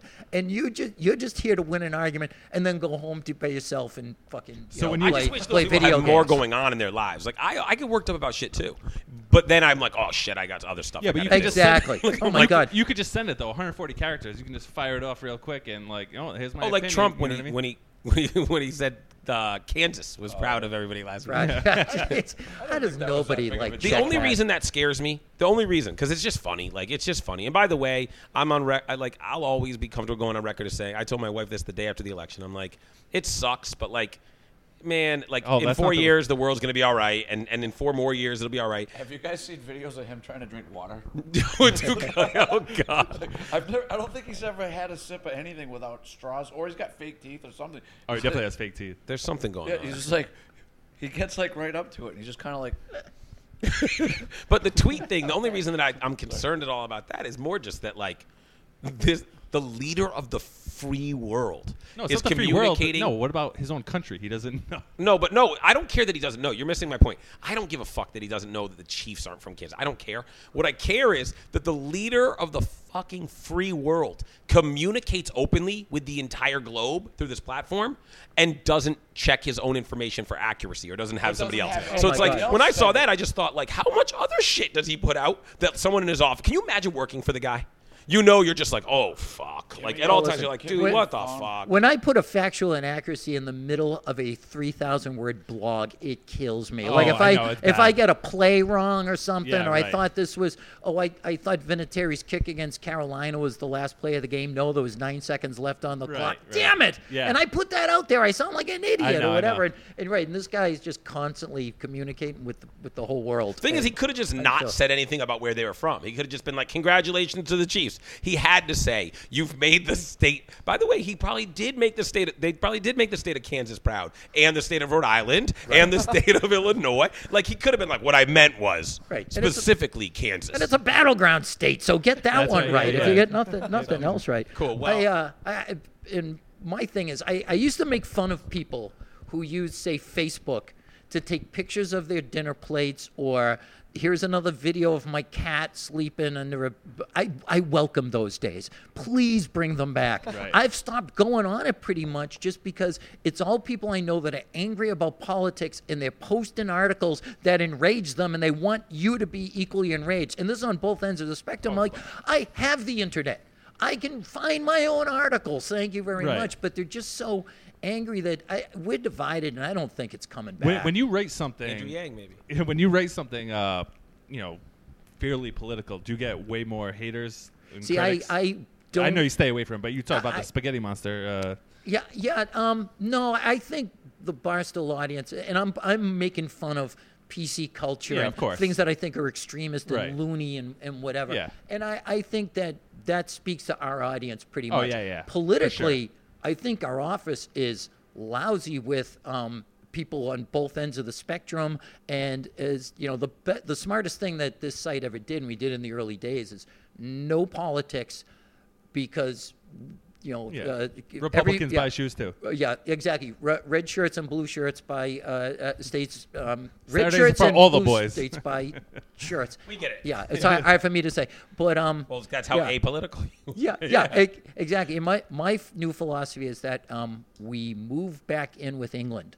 We just go back to our parents and Yeah. just say, you know what, 250 years is a good run Do you feel like for a they- democracy. Do you feel like and it's they're not- getting it right? Yeah. Is that what you feel like? no, They're but getting it no, right? but just let's, you know, oh, like you just watch, go. you watch Parliament. It's like Yeah. the best. They're always yelling at each other. Oh, other. yeah, yeah, But I, I just want to go to the Queen and go, remember that stuff we said? We don't have to live in your rules. We can go on our own. Yeah, well, we're not paying our bills, and our roommate's not talking to us, and it's really not working out. so can we just go back in and you can solve all our problems for us? And I don't think. Britain can't yeah, afford our debt. You look at Can't afford our debt. right. You look like it's it's a real. So basically, all your haters and critics are just people that hate Tom Brady. Online, I mean. Yeah, uh, pretty much. And you know what? And I, I welcome it. I, I have Yeah, how do you deal with them? You just I- respond with, do you even respond or a lot of Uh, them go back some- and forth? Sometimes, yeah, exactly. I, I, I, people who talk about the internet like it's this, like you know, uh, the the night is dark and full of terrors. I, I don't know. They're not gonna come kill you. I don't take it seriously. They're just, you know, it's zeros and ones to me. You Yeah, know? yeah, yeah. And people like a lot of guys in Boston media. I was talking about how much contempt they have. Love to talk about how many people they've blocked, how many people they've. Oh, uh, God. oh, guys who couldn't look at the text line while they were doing a show because of the, the negativity. I just Talk kinda about John bring up. Dennis specifically. Yeah, uh, look, but he's not alone in that. Yeah, yeah. And it's okay if you don't care about it, but if like, that negativity gets to you, then I, I don't. uh, Maybe It's I'm tough just, business. Yeah, exactly. I, for me, it's not. The biggest problem isn't so much the color of person's skin; it's the thickness of their skin. Yeah, right. And I Uh, there's a lot of sensitive people in media for sure, Oh, yeah. which is like comical because your whole job is to communicate with people. So it's like if they communicate back, you're gonna be upset with them. That I guess, and never maybe sense maybe it's hard if someone's just telling you all day that you suck and you don't know what you're talking Yeah, about right, or right. whatever.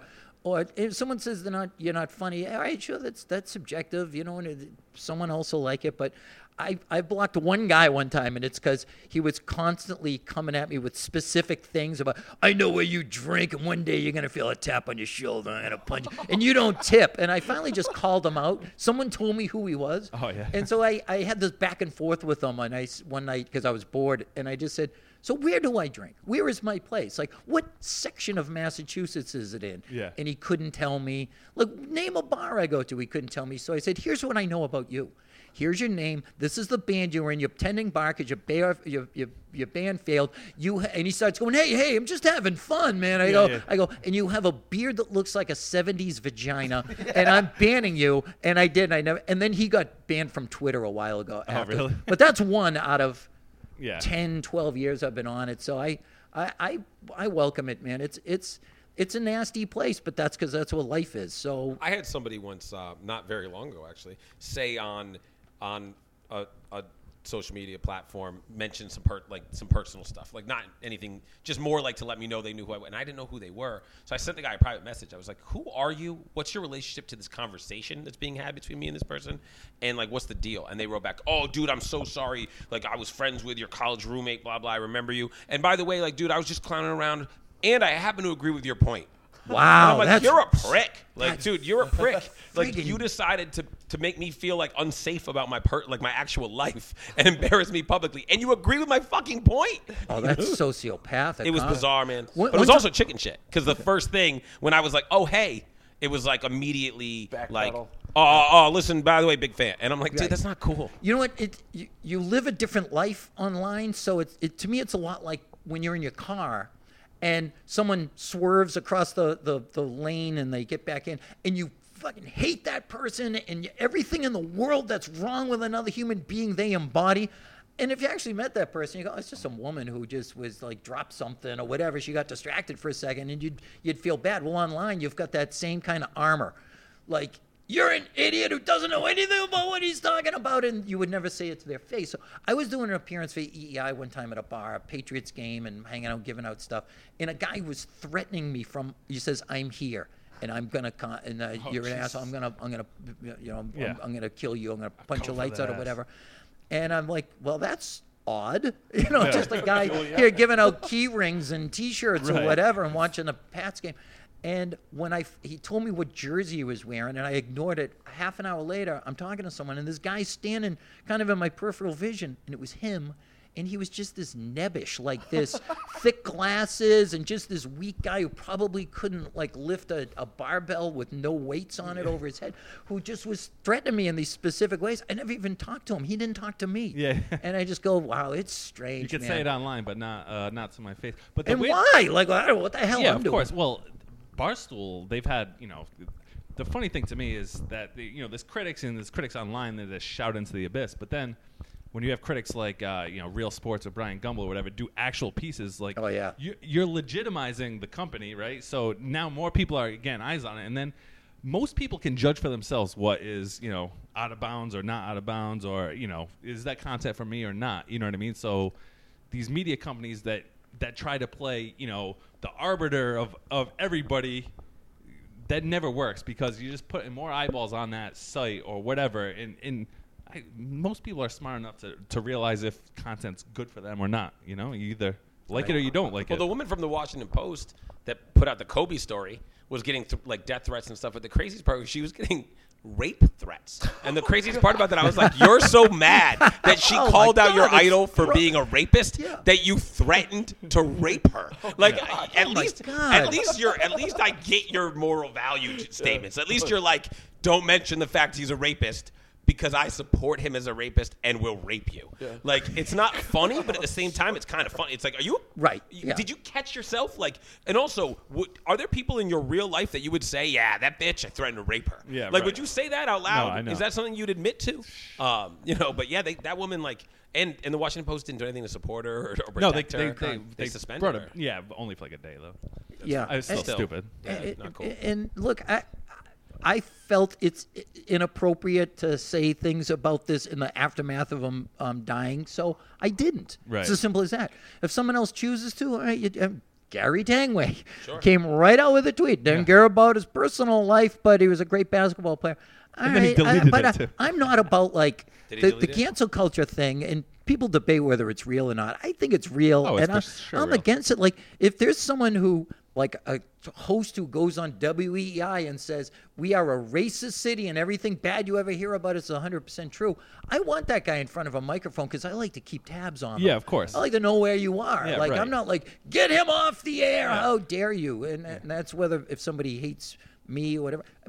The Barstool comment section in its nadir and its low point was great for me because I went from wow things used to all be positive. Now I'm getting this like hate stuff sent to me to the point where if they said if I went three comments without someone saying I molest the kids that I coach, I'm like I'm having a good day. Yeah, yeah, They really like me today. So by the time I hit it to like WEEI, nothing. I was bulletproof. Yeah, because I've been through the worst, and you just come to accept it and. We clean that up. All that stuff is gone. All the nasty, like racist stuff from anonymous idiots is gone, and that's it's a better world when when there's silence. But Right. the the big ones, I I kind of want to hear from them. Kobe so has know. Kobe has a good quote actually where he said uh, I, it was one of the quotes that got posted after his death that I liked. It was um, having haters is a really great thing because people don't hate good ones; they hate great ones. Yep. And uh, it's true, right? It's like at, at some point, there the reason that guy in your inbox is like, "Oh, dude, I was just messing around," is because like they think of you the way you think of LeBron. Like I shit on LeBron all day. If I met LeBron, like he's by all, needed to be he seems to be a great human being. Yeah, like I wouldn't shit on LeBron to his face. I'd be like, dude, I'm what you've done is incredible in your life. I just hate on him because to me, it's like he's a character. It's like he's not a human being.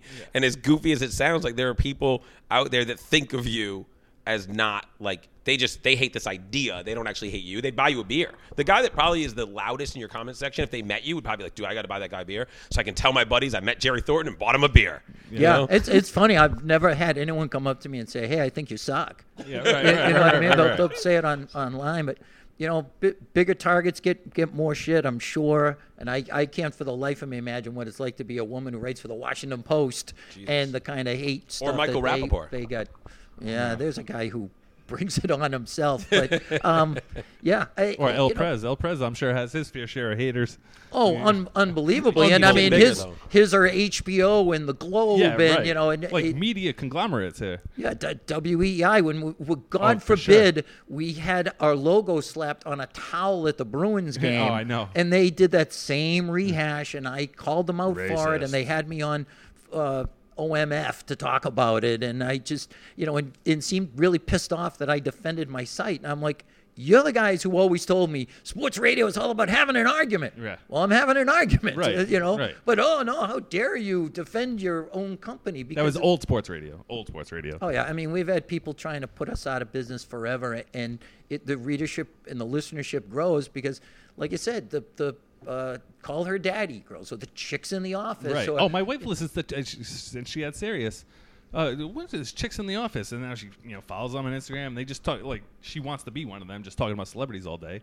But you know, like, I- I mean, that's where What a Portnoy- life. Right. That's Well- where Portnoy's great with. You know, Our entire power structure is Dave and women. Anyone Right, with a of course. C before in their title, CEO, CFO, Yeah, they're all women. females. And uh, my favorite reaction to that investment was uh, Eric, our CEO. Just she wrote a thing about, um, yeah, Is that him just trying to save money? Seventy-eight percent. Good point. She would uh, 450 million reasons to be glad I'm a token CEO. Yeah, right, because she was called Oh. a token. I mean, talk about uh, people with no sense of irony. Right. You're saying that. You know, this company that has a, a run by a woman is sexist. Oh, but she's a token. Oh, but we're the sexist. Yeah, right. Okay, fantastic. Exactly. You know.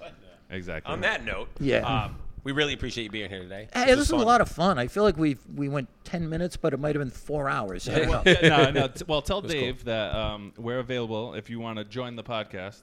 Let's not put too much pressure on Mr. Don't- Thornton. gotta, all right? you know, Listen, gotta- he stays out of the business side of things. Those those No, he's those, he, it's just a text. That's all he has to do. Oh, those Jesus. pages are not going to click themselves, guys. I gotta I gotta get them clicks baited. So, uh, but no, it's For sure. it's fun, man. I never met you guys before. We've talked online a little bit, but geez, you you guys got a good thing going here, and it's a, I, I had a lot of laughs. Well, thank you. Most of them you caused, and we appreciate that. And, uh, February 22nd. Yes, at uh, Victory Point in Marina Bay. Really nice place. Tickets are available online. I'll start posting links to, to that. But uh, we've got great show. Paul Keenan and Bill Farrell, because we are really celebrating diversity there. We're going from tall Irishmen to short Irishman. We'll- hey, we'll that's get- cool we'll- though. That is that's cool. Just this show only. We'll Yeah. we'll we'll get some in there. Not after St. Patrick's Day because they're usually pretty useless uh, for a cou- couple of weeks, including me. Yeah, of Oh, course. that's pretty good. Dave, appreciate you being here as well. And Corey, you did a it's- great who- job. Who's our sponsor today? And, Tell uh, us one more again, time. Craft Beer Cellars in Braintree. Thank you very much for uh, for giving us the beers that we didn't really drink today. But either way, we will at some point. Uh, anybody that needs some great beers over there in the landing, um, right there in Braintree. Uh, again, Corey, thank you very much. And this was Heat in the Kitchen.